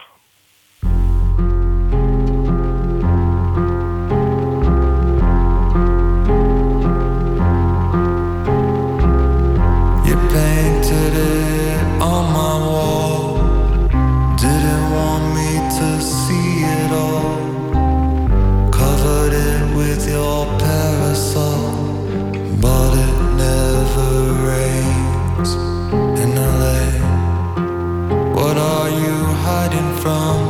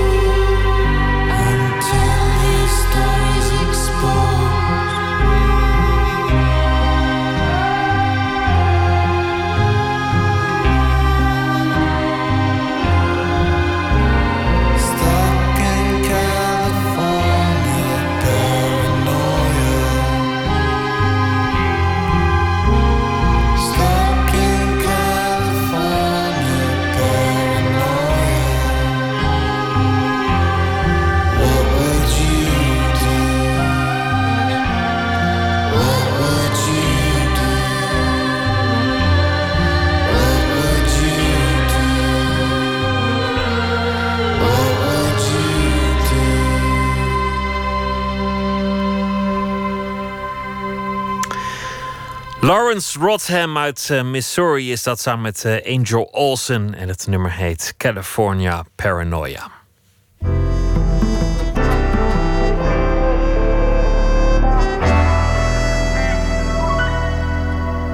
De rubriek heet Open Kaart. 150 vragen over werk en leven. Te gast, fotograaf Mark de Groot. Zit al 30 jaar in het vak van de mode- en glamourfotografie. Heeft een tentoonstelling in Kaman Gallery in Amsterdam. Faces from the Glossies heet die tentoonstelling. Vele portretten zijn daar te zien van hem. Uh, prachtige foto's. Hij werkt voor uh, Folk, Glamour, Linda, Lomo, L en andere magazines. En doet ook campagnes voor uh, modemerken als Calvin Klein en Tommy Hilfiger. Mark, hartelijk, uh, hartelijk welkom. Hoi, goedenavond. Het is, het is uh, publicitair gezien een moeilijke tijd voor je vak. Ik, uh, ik, sloeg vanochtend de kranten open en overal ging het over seksuele intimidatie, schandalen, de modefotografie. ja, ja. En, ja. ja, dan zit jij hier, dan, dan ontkom ik er niet aan om, om je daarnaar te vragen. Ja. Jouw jubileum wordt toch een beetje in de schaduw ge, gezet. ja, ja, ja. Ja, en het, is, en het, is, uh, het, is, het heeft zeker ook wel effect over, uh, op mij. Je denkt erover na. En eigenlijk heel veel dingen die ik al mijn hele leven vanuit mezelf, vanuit mijn gevoel doe. Daar kijk je nog een keer naar van, oh ja, oh jee, eh, zijn hier grenzen waar ik niet wist dat ik overheen ging of zo. Ehm, eh, dus ik denk dat dat wel een positief effect is voor de hele industrie. Dat Maar het is wel- alles het is wel goed op de korrel wordt genomen, zeg maar. Eh, We hebben het hier over een, over een aantal van, van, de, van de grootste namen in, het, in, het, Ja. in het vak. Destiny, Ja. anderen. Die komen ineens in opspraak. En dan, Mhm. en dan, dan komt toch de vraag... Ligt dat aan het vak? Is het, is het mis met de sector? Wat, wat is er aan de hand? Ah. Heb jij enig idee? Ja. Ja, eh, ja, en wat ik nog het ergste. eh, eh, wat ik eigenlijk. Wat mij nog het ergste raakt. is bijvoorbeeld zo'n fotograaf als Bruce Webber. die er ook in genoemd wordt. Eh, die man die heeft. die maakt ook zulke. eh, foto's die mij zo enorm raken. Dus dat vind ik een heel moeilijk gevoel. Dat ik dus heel erg van zijn foto's hou. En heel erg eh, overtuigd ben van het mooie gevoel wat ik in zijn foto's voel. En nu wordt dat zo enorm besmet met dit verhaal. Een soort Eh, teleurstelling. dat, dat, vi- ja, ja. Ja, dat dat, dat in heel extreme mate had ik dat eigenlijk ook met Terry Richardson. Die, eh, waar ik eigenlijk ook eh, ongelofelijke fan van die energie ben. En waarvan dan mensen tegen mij zeggen van... ja, maar wat denk je? eh, dat soort foto's kunnen eigenlijk alleen maar in, in zo'n soort van omgeving ontstaan. Of het soort van inherent aan de manier waarop hij het maakt. Ehm, dus dat doet het eigenlijk met mij. Dat ik, eh, dat, dat ik eh, ja, die teleurstelling. eh, of ja, dat het gewoon moeilijk voor mij is om dan nu nog naar het werk te kijken of zo. Terwijl ik heb van je het zo Bruce mooi Webber. vond? Ik, ja, ik heb boeken van hem in de kast uit 86, 87. Dat zijn misschien wel, nou niet mijn meest waardevol, maar het zijn zulke waardevolle boeken voor me die ik, waar ik zoveel gevoel bij heb en zo. En, dus dat is nu opeens inderdaad in een soort van ander. Er hangt toch altijd nu wel een soort van ander Maar al die verklaringen... Dat het, gevoeltje omheen. me- mensen proberen te verklaren. Dan zegt hij ja, het heeft te maken met ambitie, met, met, met macht. Het heeft te maken met eh, de intimiteit van zo'n sessie, waardoor, waardoor dingen mogelijk zijn. Ja. Maar ik, bij elke verklaring denk ik erachteraan, ja, maar dan nog. Het hoeft niet. Nee, nee. nee ik zag een stukje. Er was laatst nog weer die documentaire over Lindbergh. En die. De Peter Lindbergh is ook een modefotograaf. Die eh, zei dan. Ja, overdag ben ik verliefd op het model. En eh, om zes uur ga ik naar huis. En dan eh, ben, ik blij, ben ik blij dat ik naar huis mag. Zoiets eigenlijk. Zo van een soort van een professionele vorm van omgaan met je passie voor je model, voor wat je fotografeert, voor de mensen waarmee je werkt. Ehm, en zo werkt het in ieder geval voor mij wel. Dat is wel mijn gevoel wat ik ervoor heb. Even Ja. helemaal, helemaal opgaan in wat je aan het doen bent. En met, met Ja. heel je hart doen. En daarna Ja.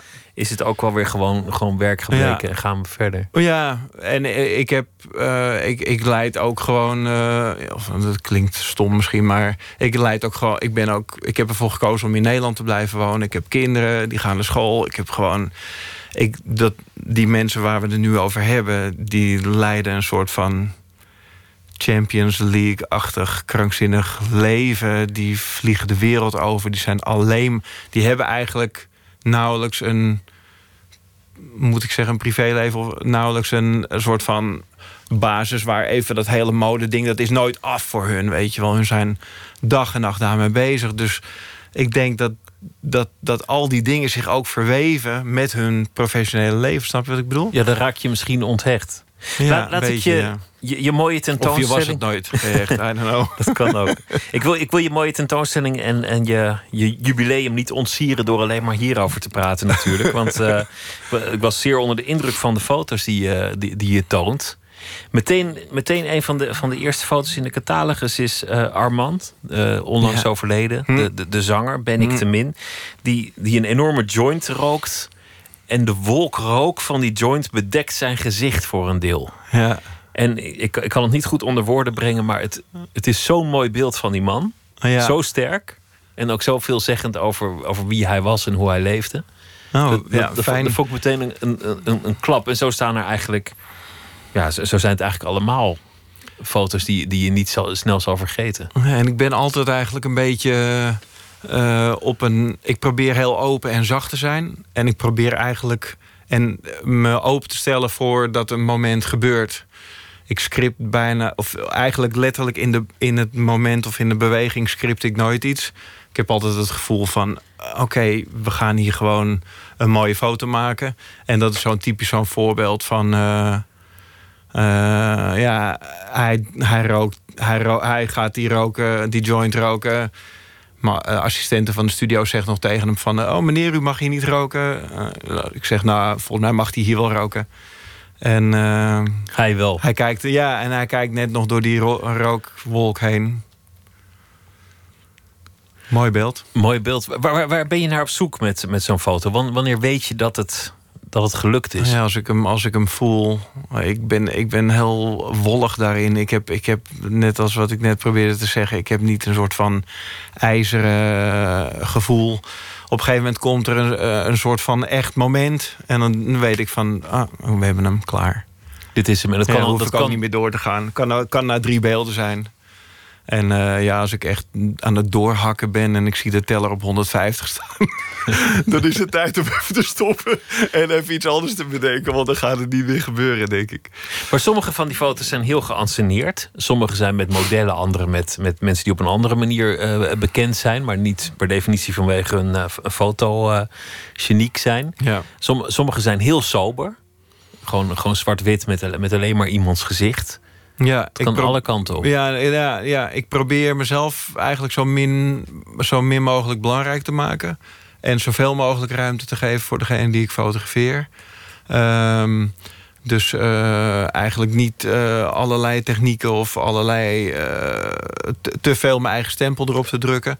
Probeer zo goed mogelijk conduit te zijn, zeg maar, voor, voor degene die voor de camera staat. Ja. Het is ook een manier om, om jezelf onzichtbaar te maken dat je dit werk bent gaan doen. Er zit altijd een camera tussen. Ja, ja, ja, ja. ja ik heb ontzettende mazzel dat ik het al heel vroeg wist.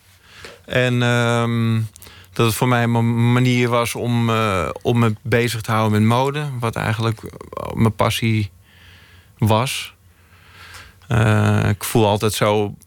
Fotografie is een gereedschap, maar je hebt er niks aan als je niet iets hebt waar je gek van bent en wat je wil vertellen.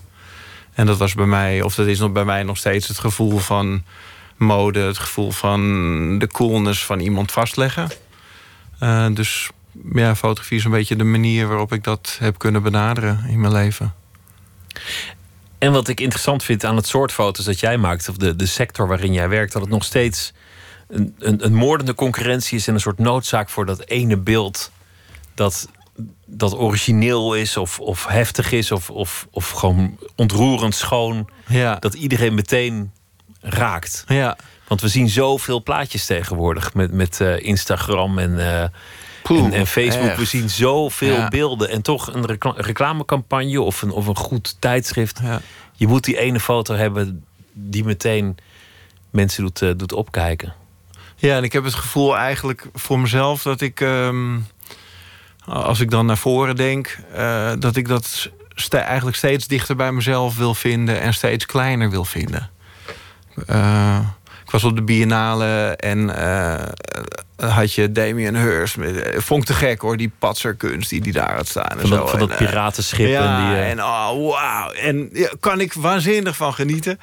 Maar kwam ik daarna in dat Palazzo Fortuny... en er hangt zo'n klein dingetje met een touwtje en een. En dat is precies raak. Eh, ja, dat is een soort van die, eh, dat gevoel of die waarde wil ik eigenlijk ook met mijn fotografie eh, proberen te vangen. Eh, dat, het gevoel, dat je het gevoel eerst hebt en daarna. En de, de foto maakt eigenlijk niet uit. Snap je wat ik bedoel? dat het ook Het ingetogen gaat alleen maar zijn. om gevoel gaat eigenlijk. En, en, en wat jij zegt, zeg maar, de toeters en bellen.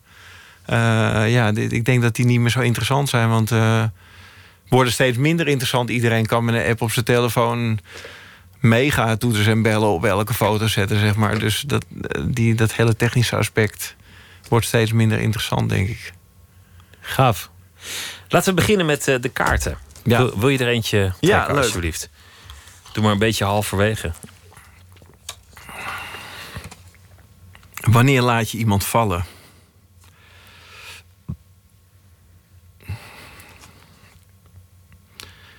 Ehm, nou, dat, er moet heel veel voor gebeuren. Want je bent trouw. Ja, ja zeker. Ja, ik ben super trouw. En hoe hou je je staande in de, in de wereld van de mode? Want, want daar wordt het over gezegd dat het zo'n jachtige wereld is, een Mm. snelle wereld. Ja, mm, hou ik me niet zo mee bezig. In die zin, ik, ik, ehm, ik ben altijd gefocust op de, op de jonge mensen en wat daar gebeurt en wat ik daar interessant vind. En dat probeer ik te fotograferen of te gebruiken in mijn fotografie. Eh, daar gebeuren gewoon de nieuwe dingen. En eh, dat is de essentie van wat ik doe. Eh, eigenlijk de nieuwe spannende visuele dingen op een mooie manier laten zien. Gedreven zijn door je passie en zorgen dat je bij de tijd blijft. Dat, ja, dat is eigenlijk nou ja, het, eh, ja, ja, dat is eigenlijk wel een soort van intrinsiek in mij gebakken, denk ik. Het is niet een soort van. eh, ik, ik ga niet naar een trendbureau bellen van. eh, wat is volgend jaar? Wat gaat er gebeuren? Dat is gewoon. daar, ben ik, daar ben ik zelf altijd mee bezig. Dat, dat, dat vind ik het interessantste. Dat vind ik ook zo heerlijk aan. Mijn kinderen zijn nu 13 en. eh 13 en 15, eh Mia en Raf. En die zijn daar juist ook heel erg mee bezig. En eh, die tegen me, ah nee pa, dat is helemaal niks meer. En eh, heerlijk, heerlijk. gaaf. Ja. Neem nog Mag een ik er nog eentje? Ja, Ik hoop dat ik... Ben, ben je vatbaar voor verslavingen? Eh, ja, die, eh, die telefoon, zeker. Eh, erg moeilijk. Ehm, ik heb heel lang gerookt en... ehm, die, die kon ik wel heel... Dus ik heb echt heel lang heel veel gerookt. En daar ben ik mee gestopt van de een op de andere dag. En dat was eigenlijk helemaal niet moeilijk om daarmee te stoppen. Maar, maar eh, bijvoorbeeld zo'n telefoon, die is erg moeilijk voor me. want die, die, die blijft de hele dag gaan ook. Ja, ja, ja, ja. Dat is eigenlijk ook een beetje. eh, Ik, ik, ik moet eigenlijk. Ik weet dat ik er eigenlijk een soort van rem op moet zetten van oké, nu kappen. Maar daar loopt ook mijn, mijn passie en mijn professionele werk door elkaar heen. En ja, eh, mijn zoon is nu eh, uit eten. En eh, ik bedacht van hij moet eigenlijk op tijd naar bed, want hij heeft morgen een lange dag. Dus ben je wel op tijd thuis, dan ga je toch ook weer. Heb je hem weer vast en dan staan er ook alweer allemaal berichtjes. Zo moeilijk om daar weer niet naar te kijken dan. Het is er ook op ontworpen. Hè? Er zijn mensen met belangen bij jouw telefoonverslaving. Die willen jou kluisteren aan Ja. dat toestel. Dat, dat, ze, hebben, ze hebben succes bij mij. wel. het lukt. Laten Ja. we nog een kaart doen. Ja. Eh, is je carrière gelopen zoals je had gedacht? Mm, ja, ik kan me herinneren dat ik eh, eh, ja, eh, 30 jaar geleden echt in mijn bed lag te denken van... oh, ik wou dat ik... En dat was mijn- mijn doel was... en dan was ik bijvoorbeeld heel erg onder de indruk van Helmut Newton... en het werk van hem. En hij was toen, ik weet niet, wat zal die... nou ja, dan zal die toen 60 zijn geweest of zo, of 50, I don't know. En, eh, en dan zag ik dat hij nog steeds zo te gek werk maakte. Dan was dat mijn doel. Mijn doel was niet zozeer van ik wil dit en ik wil dat fotograferen of die persoon of dat. Maar mijn doel was, ik wil, als ik zo oud ben, wil ik nog die, eh, die eh, passie hebben en, en zo hard gaan daarmee. Dus uh, je bent goed ik, op eh, weg, ik toch? Kom over, ik kom over 20 jaar weer bij je lang. Ik vind- kan ik je een goed antwoord geven hierop. Ik heb ook de indruk dat jij de klassiekers kent. Dat jij ook de geschiedenis van, van het vak Ja. weet of dat het je interesseert. Ja. Want ik, ik zag één foto die was, was geïnspireerd op eh, Richard Avedon van Ja. Marilyn Monroe. Ja, ja, En zo zijn er hier en daar vingerwijzingen te zien. ja. Waar, waar ik uit ben op te maken dat je, dat je de, de klassiekers wel kent. Ja, zeker. Ik, eh, toen, eh, toen je me uitnodigde hiervoor, toen werd ik, was, sloegen de zenuwen op mijn lijf. Ik denk, zal eens even luisteren naar het programma. En toen zag ik dat in je kaartenbak zat er ook eentje. eh, heb je wel eens iets gejat of zo, is een vraag. En toen dacht ik van. nee, maar we associëren er lustig op los. En, en op het moment dat we naar een project toe gaan, dan eh, komen we altijd met referenties. En dat is, eh, kan een film, een boek, maar kan ook klassieke modefotografie zijn. En dan misschien niet eens zozeer de fotografie, maar het haar van een specifieke productie. Of de attitude of die dingen. En eh, ja, nou, ja, Evident is wel een soort van hoeksteen van, van de modefotografie. Of een soort van. Eh, Die, heel- ene, ja. die ene foto die die heeft gemaakt van Marilyn bijvoorbeeld. Dat, dat is en iemand die zo vaak gefotografeerd is door zoveel goede fotografen. Maar die ene die, die, Ja. is, die is wonderbaarlijk. Ja, Ja, ja hij, bij hem voel je wel heel erg uh, altijd dat hij een draai aan zijn onderwerp wil geven. Of in zijn edit uh, heel erg zijn specifieke, visie op iemand geeft. En uh, dat heeft hij hier heel mooi gevangen. Want dat is, je ziet de tragiek. Ja. Ja. We gaan nog een kaart doen. Ah, welk woord zeg je te veel? Um, nou, dat, dat, uh, dat is een goede vraag. Uh, ik zeg het niet vaak, maar als ik het zeg, dan bijt ik meteen mijn tong af. Is uh, een, een zin beginnen met eerlijk gezegd. Of ik moet je eerlijk zeggen of zo. Oh ja. En daar heb ik een hekel aan. Maar het, alsof de rest gelogen is, ja. Ja, alsof de rest gelogen is. Of het is ook zo'n soort van flauwe truc om daarna uh, allerlei uh, rotzooi, uh, rotzooi, rotzooi te gaan zeggen, toch? Weet je, zo van, ah ja, ik, ik ben eerlijk, maar nu ga ik echt gewoon een vreselijk verhaaltje, vreselijk verhaaltje ophangen. Dus dat, dat wil ik mezelf afleren. Neem er nog geen. Wat is je dierbaarste bezit? Vrouw en kinderen. En je camera, daar wil ik het dan ook over hebben. Want vrouwen en kinderen zijn natuurlijk niet echt bezit. Uh, oh nee. Is niet zo van vrouw, oh kind, kameel. Ja, ja. oké. Okay. Ja, oké. Okay. Uh, ja. Nee, dan zal het, dan zal het wel... Uh, als je zeg maar over materiële dingen... dan zijn het oude fotoboeken... Moments Preserved van Irving Penn. Ik heb, ik heb een hoop oude, oude fotografieboeken... boeken van Jozef Sabo, wat ik een geweldige fotograaf vind. Ehm, dat, dat zijn mijn liefste dingen. En dan als de zon binnen schijnt en je hebt even rust. En dan een fotoboek is echt geweldig. Want er zit een, er zit een ritme in. En er zit een samenhang in. En uh, een bepaalde rust. Uh, Steven Shore. Ja, dat, dat, dat vind ik. Om met zo'n boek even, even helemaal in de wereld van zo'n fotograaf te gaan. Dat, dat zijn wel mijn dierbaarste dingen. De volgende. Ja, ik, heb, ik weet niet hoe dat komt, maar ik heb de volgende alvast. Mijn sterkste eigenschap. Uh, uh, ik ben positief. En, uh, en enthousiast. En ik heb veel energie. En altijd zin in de, in de, volgende, de volgende opname. Ja. Te zien in de Kaman uh, Gallery in Amsterdam. Faces from the Glossies. Mark de Groot, dankjewel en veel Succes met de volgende 30 jaar. Dankjewel. Dank je.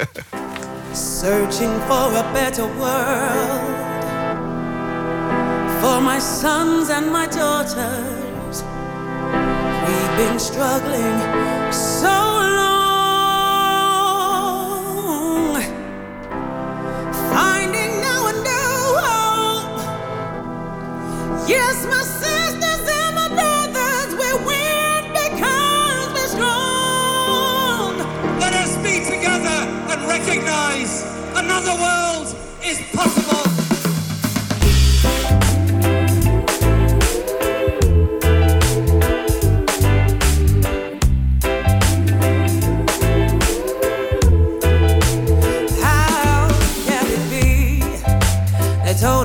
streets were paved with gold.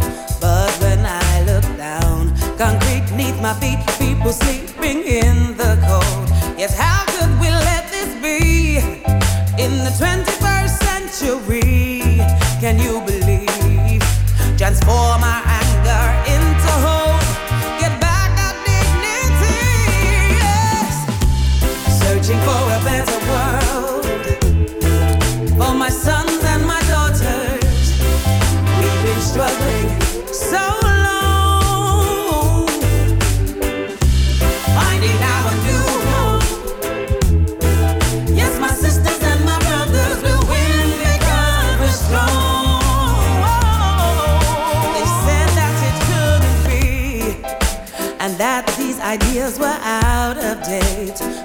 when I look back, it was lies. No surprise, just to sell their rags of hate.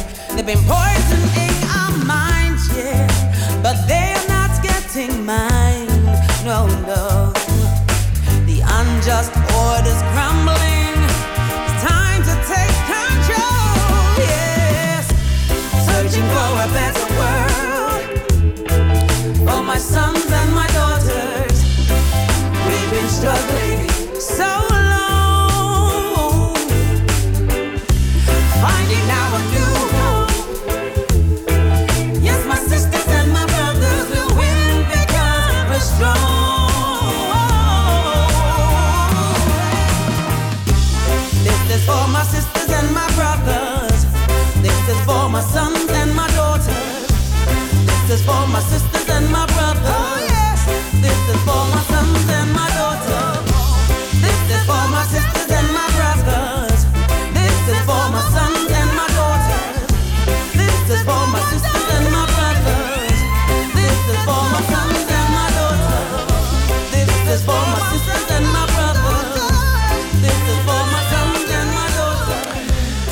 Captain eh, Ska, een eh, Britse formatie, zal de groot succes. eh, een Britse tophit met het nummer Liar Liar. En dit is dan eh, de nieuwe worp naar groot succes en heet Sons and Daughters.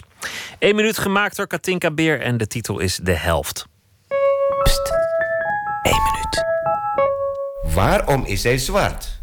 Want hij is 50-50, zeg maar. En toch is hij zwart. Ik zou het karamel Hoe, noemen. hoe, zit dat nou? Waarom is hij dan niet wit? Het is toch de helft? Karamel. Oh ja, precies. Wa- het is de helft. Waarom is hij dan niet wit? Omdat, omdat eh, ze Wit altijd... is altijd 100% Nee. Alles Nee, nee, nee, beneden nee, nee, 100. nee, nee. Zo bekijkt men het. Zwart is 100% Alles wordt bekeken vanuit het wit zijn. Je wordt gemeten naar de hoeveelheid wit. Nee. dus als je 100% wit bent, dan ben je wit. En alles wat een beetje minder is, heet zwart. Dat mag de witte wel doen. Ja. De zwarten moeten het van hun kant bekijken. Dus van, vanuit ons is van- Obama gewoon wit. Dan is hij wit, ja. 50 procent? Obama is wit. Nee.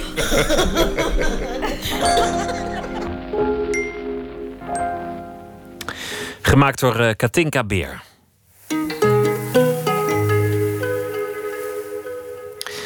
Groot feest in eh, Groningen, want eh, daar is vandaag het Eurosonic Noorderslag-festival begonnen. Het gaat nog eh, wel een paar dagen door. Het is het festival waar acts zich presenteren aan de muziekbranche, aan journalisten, labels, boekers en andere belangrijke mensen. Collega van eh 3 voor 12, Adse de Vriese, die is er ook in eh, Groningen. Goedenacht, Adse. Zeker, het is koud in Groningen. Het is hier ook koud. Het zal niet zoveel schelen, denk ik. Nee, dat is waar. Nou ja. Wat, eh, waar kijk je het meest naar uit de komende dagen?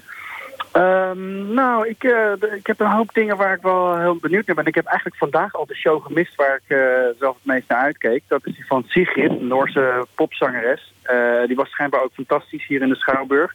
Zij is echt de gedoodverfde ster van het komende jaar. Dus ik was daar heel benieuwd naar, maar die heb ik helaas dus eh, niet meegekregen. Ik eh, ben wel heel erg benieuwd naar een soulband morgen. eh, Hannah Williams en die Affirmations. Echt zo'n klassieke jaren 60 soul. Ehm, uit Engeland. Daar ben ik heel erg benieuwd naar. Ja, en toch ook wel weer Noorderslag zaterdag. Eh, ik ben toch wel benieuwd hoe het bijvoorbeeld zal gaan met Boef, waar zoveel om te doen was. En ja, natuurlijk ook wie de popprijs gaat winnen. Dat is toch altijd wel weer, wel weer spannend.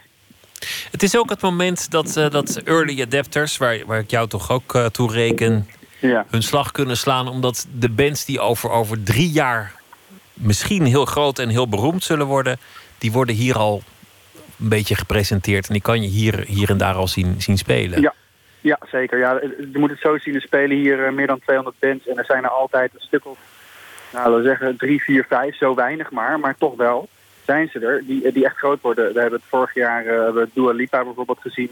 We hebben eh, George Ezra, eh Bastille. Allemaal bands die echt heel veel publiek hebben gevonden. In eigenlijk vooral vrij korte tijd na Eurosonic hoor. Dat gaat best wel snel. Als je bijvoorbeeld op Zuid bij Zuidwest gaat kijken in Amerika, dan zie je heel veel bands die inderdaad echt nog twee jaar nodig hebben om er te komen. En Eurosonic is toch wel, ja, het is toch voor heel veel bands toch wel behoorlijk dicht op het festivalseizoen bijvoorbeeld. Als je het hier goed doet, ja, dan kom je meteen in de mode terecht. Wonderlijk in het tijdperk van internet dat dit soort festivals nog zo belangrijk zijn voor de muzieksector. Dat ze, dat ze kennelijk iedereen toch live willen zien of even willen spreken. Ja, zeker. Maar je ziet ook wel dat bijvoorbeeld bij de boekingen eh, heel veel acts tussen zitten die op de een of andere manier eh 3 miljoen eh, Spotify-streams op een liedje hebben gekregen. Bijvoorbeeld omdat het goed in een of andere morning coffee playlist past. Maar om echt een succes te worden op de festivals moet je het natuurlijk wel live eh, waar gaan maken. En daarom is zo'n festival als dit juist heel belangrijk voor boekers, programmeurs van festivals en zalen. Die willen gewoon zien, eh, ja, dat liedje, wat, dat kennen we, dat, dat klinkt lekker, maar hoe is het live? Heeft het uitstraling? Eh, kunnen ze spelen? En dat is wel gewoon heel belangrijk nog steeds. En natuurlijk ook een, eh, een, een feestje om zoveel bands uit zoveel hoeken van eh, Europa en ook eh, de rest van de wereld bij elkaar te zien. En al die journalisten en professionals ertussen. Ja. Met relatief weinig chaos. Hoe bedoel je chaos? Nou, er is hier genoeg chaos in Groningen. Genoeg chaos? maar, Nou, nee, maar het, toch altijd, altijd wel redelijk vlekkeloos georganiseerd. Zoveel nee, bands bij zeker. elkaar. Ja, ja, ja. En ik moet zeggen, eh, ja, ik heb natuurlijk een beetje voorrang, omdat ik, ik heb dan zo'n bandje, omdat wij, eh ja, we doen ook verslag van het festival en dan hoef je niet altijd overal in de rij te staan, terwijl heel veel mensen moeten dat natuurlijk wel. Dus in die zin is natuurlijk, ja, alles staat in kleine zalen te spelen. Maar over het algemeen gaat het best goed hoor. Je weet, je weet van bepaalde acts gewoon, ja, die zijn hot. En daar moet je gewoon op tijd zijn, wil je daar binnenkomen. Eh, maar gewoon zoals vandaag, de woensdag, dat is een beetje een aanloopdag. En dan gaat het eigenlijk wel prima. Er zijn eh, nu nog een paar bands die spelen. Ik sta buiten bij een, eh, een Zwitserse band die heet Zeal and Ardor. Dat is echt een bijzonder geval. Een soort van combinatie tussen delta blues, gospel, maar ook black metal. Een hele ha- harde, rare, satanistische, maar toch ook wel weer ja, ongrijpbare band. En daar staan dan toch ook nog behoorlijk wat mensen op de woensdagavond. En het gaat toch eh, laat door, want dat is natuurlijk ook Groningen. De stad waar Zeker. alles. De kroegen gaan nooit dicht hier, toch? waar, het, waar het niet om één uur ophoudt en waar je gewoon Nee. nog om half zes een eierbal naar binnen kan schrokken. waar kan het nog? Adse, ik Ja. wens je heel veel eh, plezier en heel veel succes op eh, Eurosonic Noorderslag de komende dagen. En je zult ook eh, verslag doen, uiteraard via 3 voor 12 van de VPRO. Dank je wel. Hele goede Alright. nacht en veel plezier. Er is een eh, deluxe editie verschenen van dat ene Fleetwood Mac album. En dan bedoel ik eh, album, dan bedoel ik niet eh Rumors, maar de plaats ervoor was ook een grote hit destijds met hits als Rhiannon. En dit, dit nummer stond er ook op in een vroege versie, Landslide.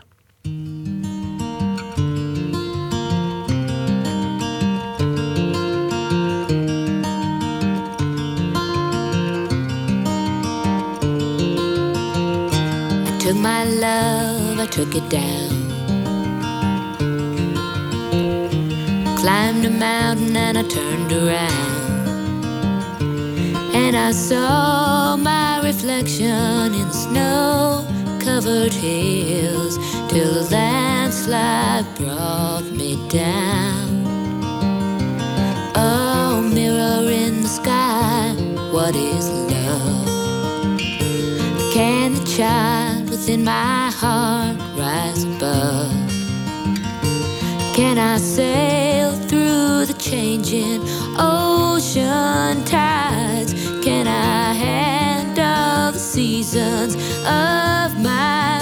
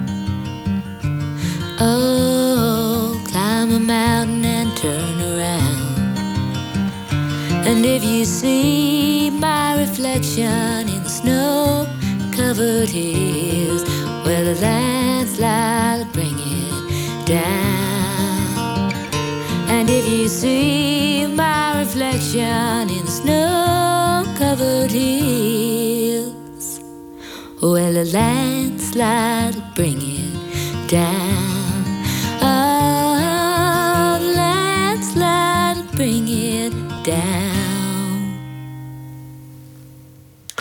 Een vroege opname van het eh, nummer Landslide van het album eh, Fleetwood Mac uit 1975. En daar is dus een eh, deluxe editie net van verschenen met dit soort outtakes en ook nog een extra DVD vol interviews en andere leuke dingen voor de fans. Elke twee weken nemen we met eh, Nooit meer slapen een eh, muzieksessie op. Dat doen we sinds kort. En dat doen we in eh, Amsterdam in een platenwinkel, Velvet Music. Artiesten uit binnen- en buitenland die komen een paar liedjes spelen en er iets over vertellen. En dit keer hebben we het podium gegeven aan Emiel Landman.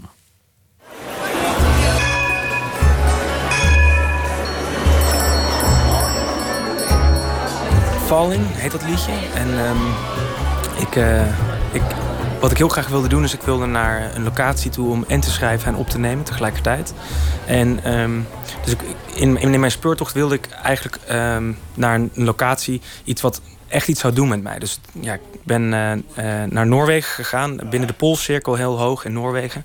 En dan is het eigenlijk in de winter is het daar helemaal donker. Of eh, althans een paar uur per dag licht. En ehm, daar vond ik een huisje en ik mailde met die mensen. Ik zei, hey, mag ik misschien eh, twee keer langskomen? Eén keer in de winter en één keer in de zomer. Dan kom ik een week eh, componeren en eh, opnemen in een huis dat jullie hebben. Want in de, in de zomer is daar ook alleen maar licht. En die tegenstelling, daarin wilde ik mezelf eigenlijk onderdompelen en gewoon daarheen gaan. Ik vind ook dat ja, je bijna echt kan horen dat die track gewoon is opgenomen in de sneeuw. Terwijl er buiten het noorderlicht eh, eh, aan het dansen is.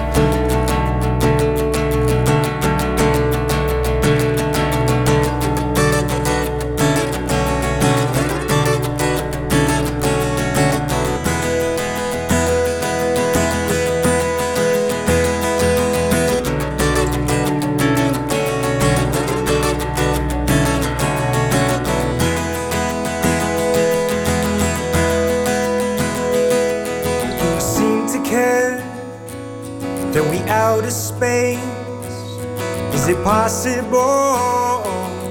My next mistake. Oh, I'm falling, falling, falling, falling, falling. I'm to see through your embrace. Could you stop me there my own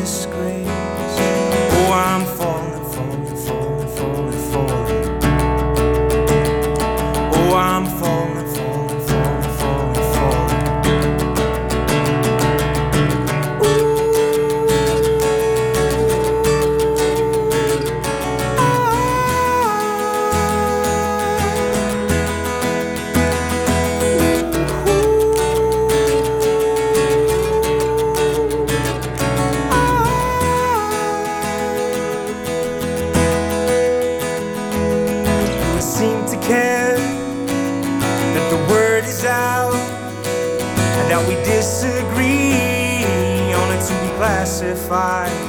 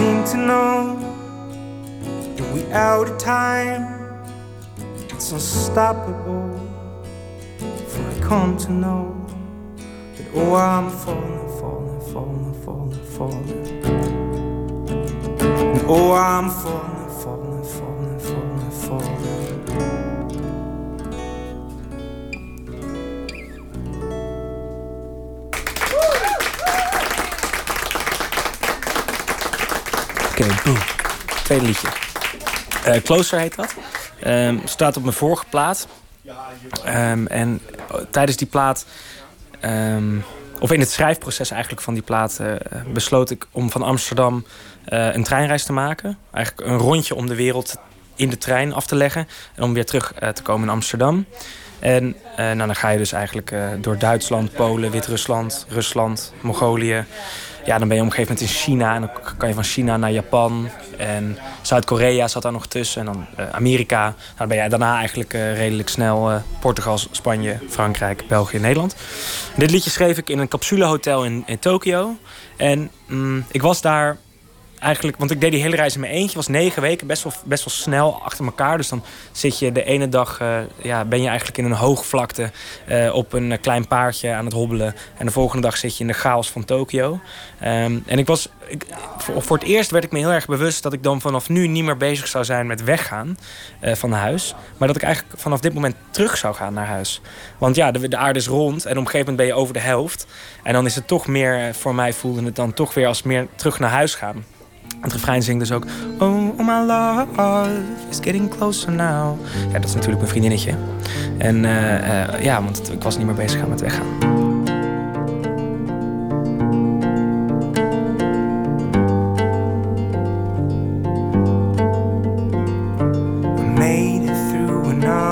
I feel the weight upon my shoulders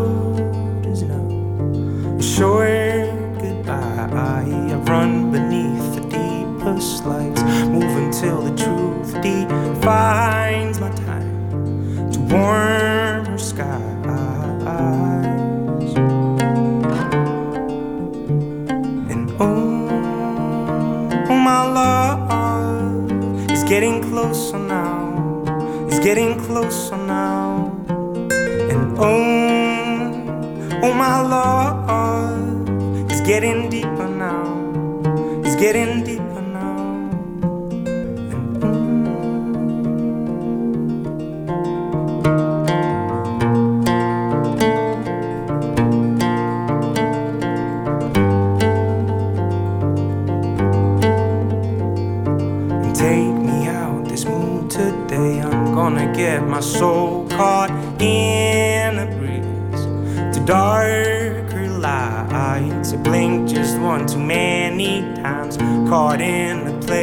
I left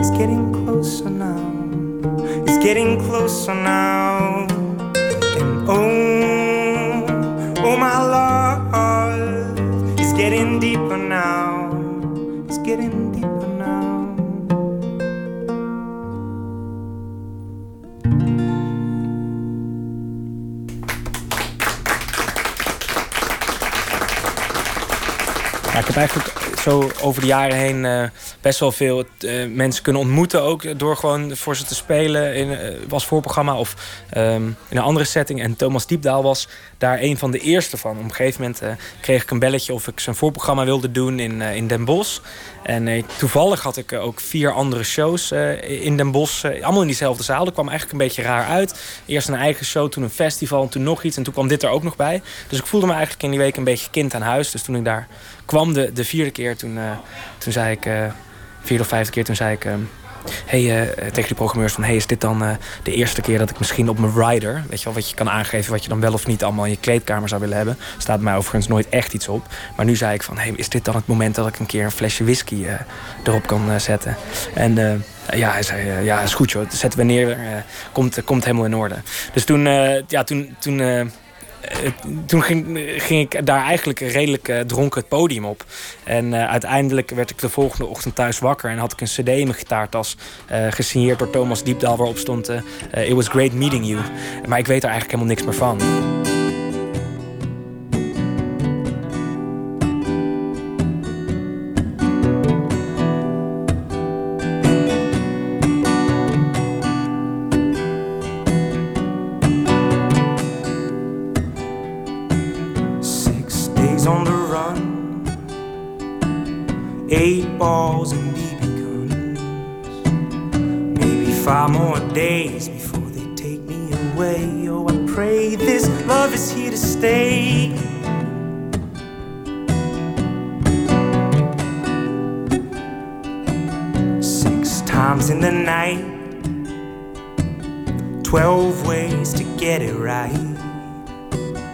Gonna do it again when the spoon hits the flame. Oh, I pray this love is here to stay.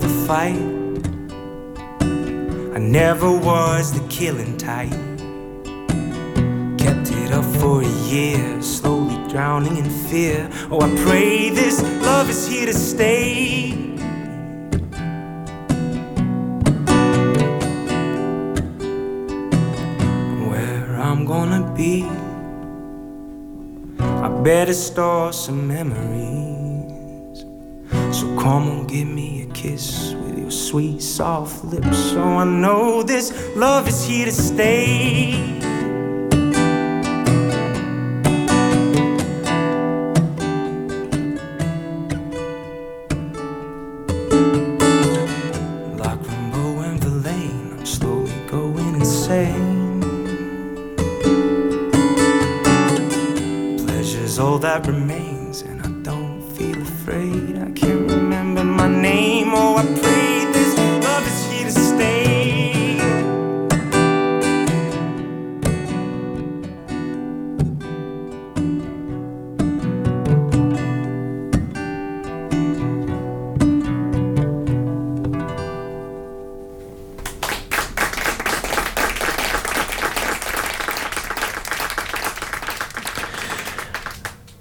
Meer sessie met eh, Emiel Landman. Er komen meer van die sessies aan eh, bij te wonen bij eh Velvet in Amsterdam. Kijk op de site vpro.nl slash nooit meer slapen.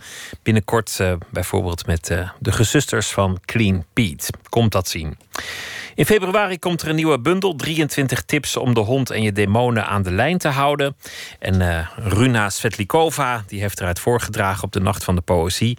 Dit gedicht heet Als het lukt mag je gewoon gelukkig zijn.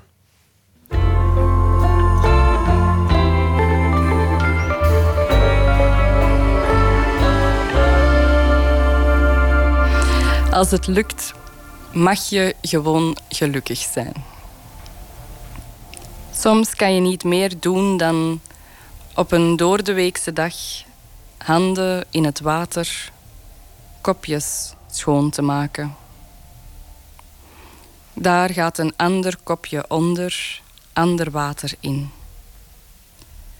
Alle hele dagen zijn ergens voor iemand kapot. Dat is niet erg. Blijf jij maar met de handen in het warme zeepsop, voeten op heupbreedte, tenen tegen de keukenkast, af en toe, wanneer het kan, een ander uit het water dragen. Ik denk dat het heel belangrijk is en ik heb het zelf ook ondervonden dat, dat iedereen een soort van ehm, netwerk heeft om op terug te vallen.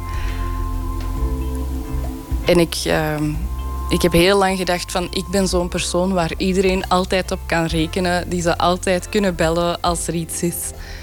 Eh, maakt niet uit wanneer. Ehm, ik kan alles aan. Tot ik op een bepaald moment besefte van... eh, ja, dus in het, eh, in het kutjaar besefte van...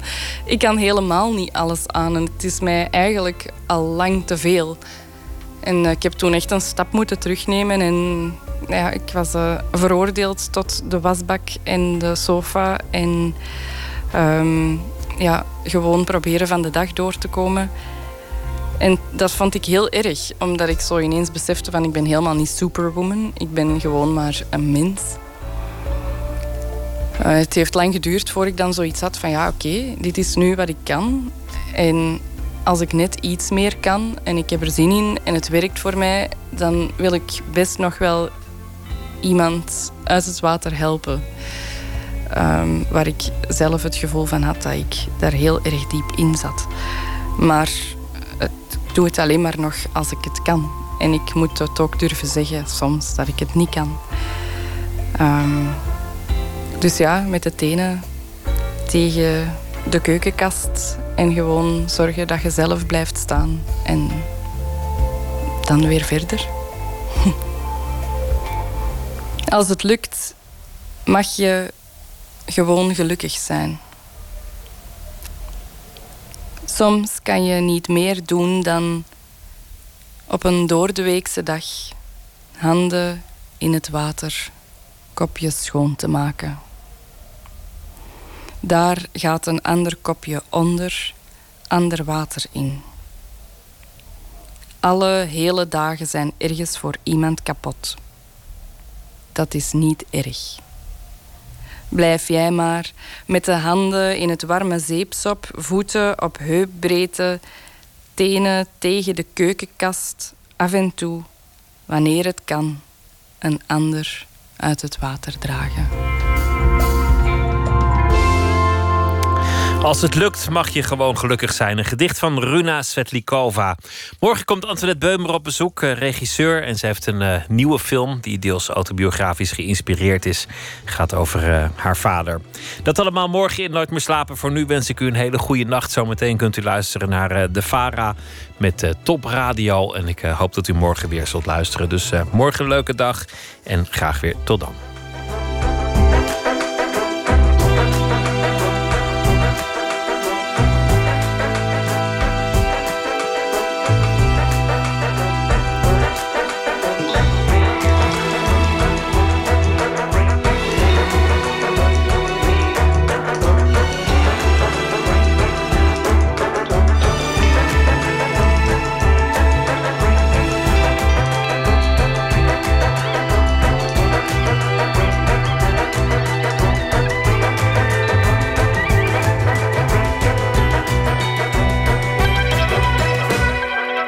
Radio 1. Het nieuws van alle kanten.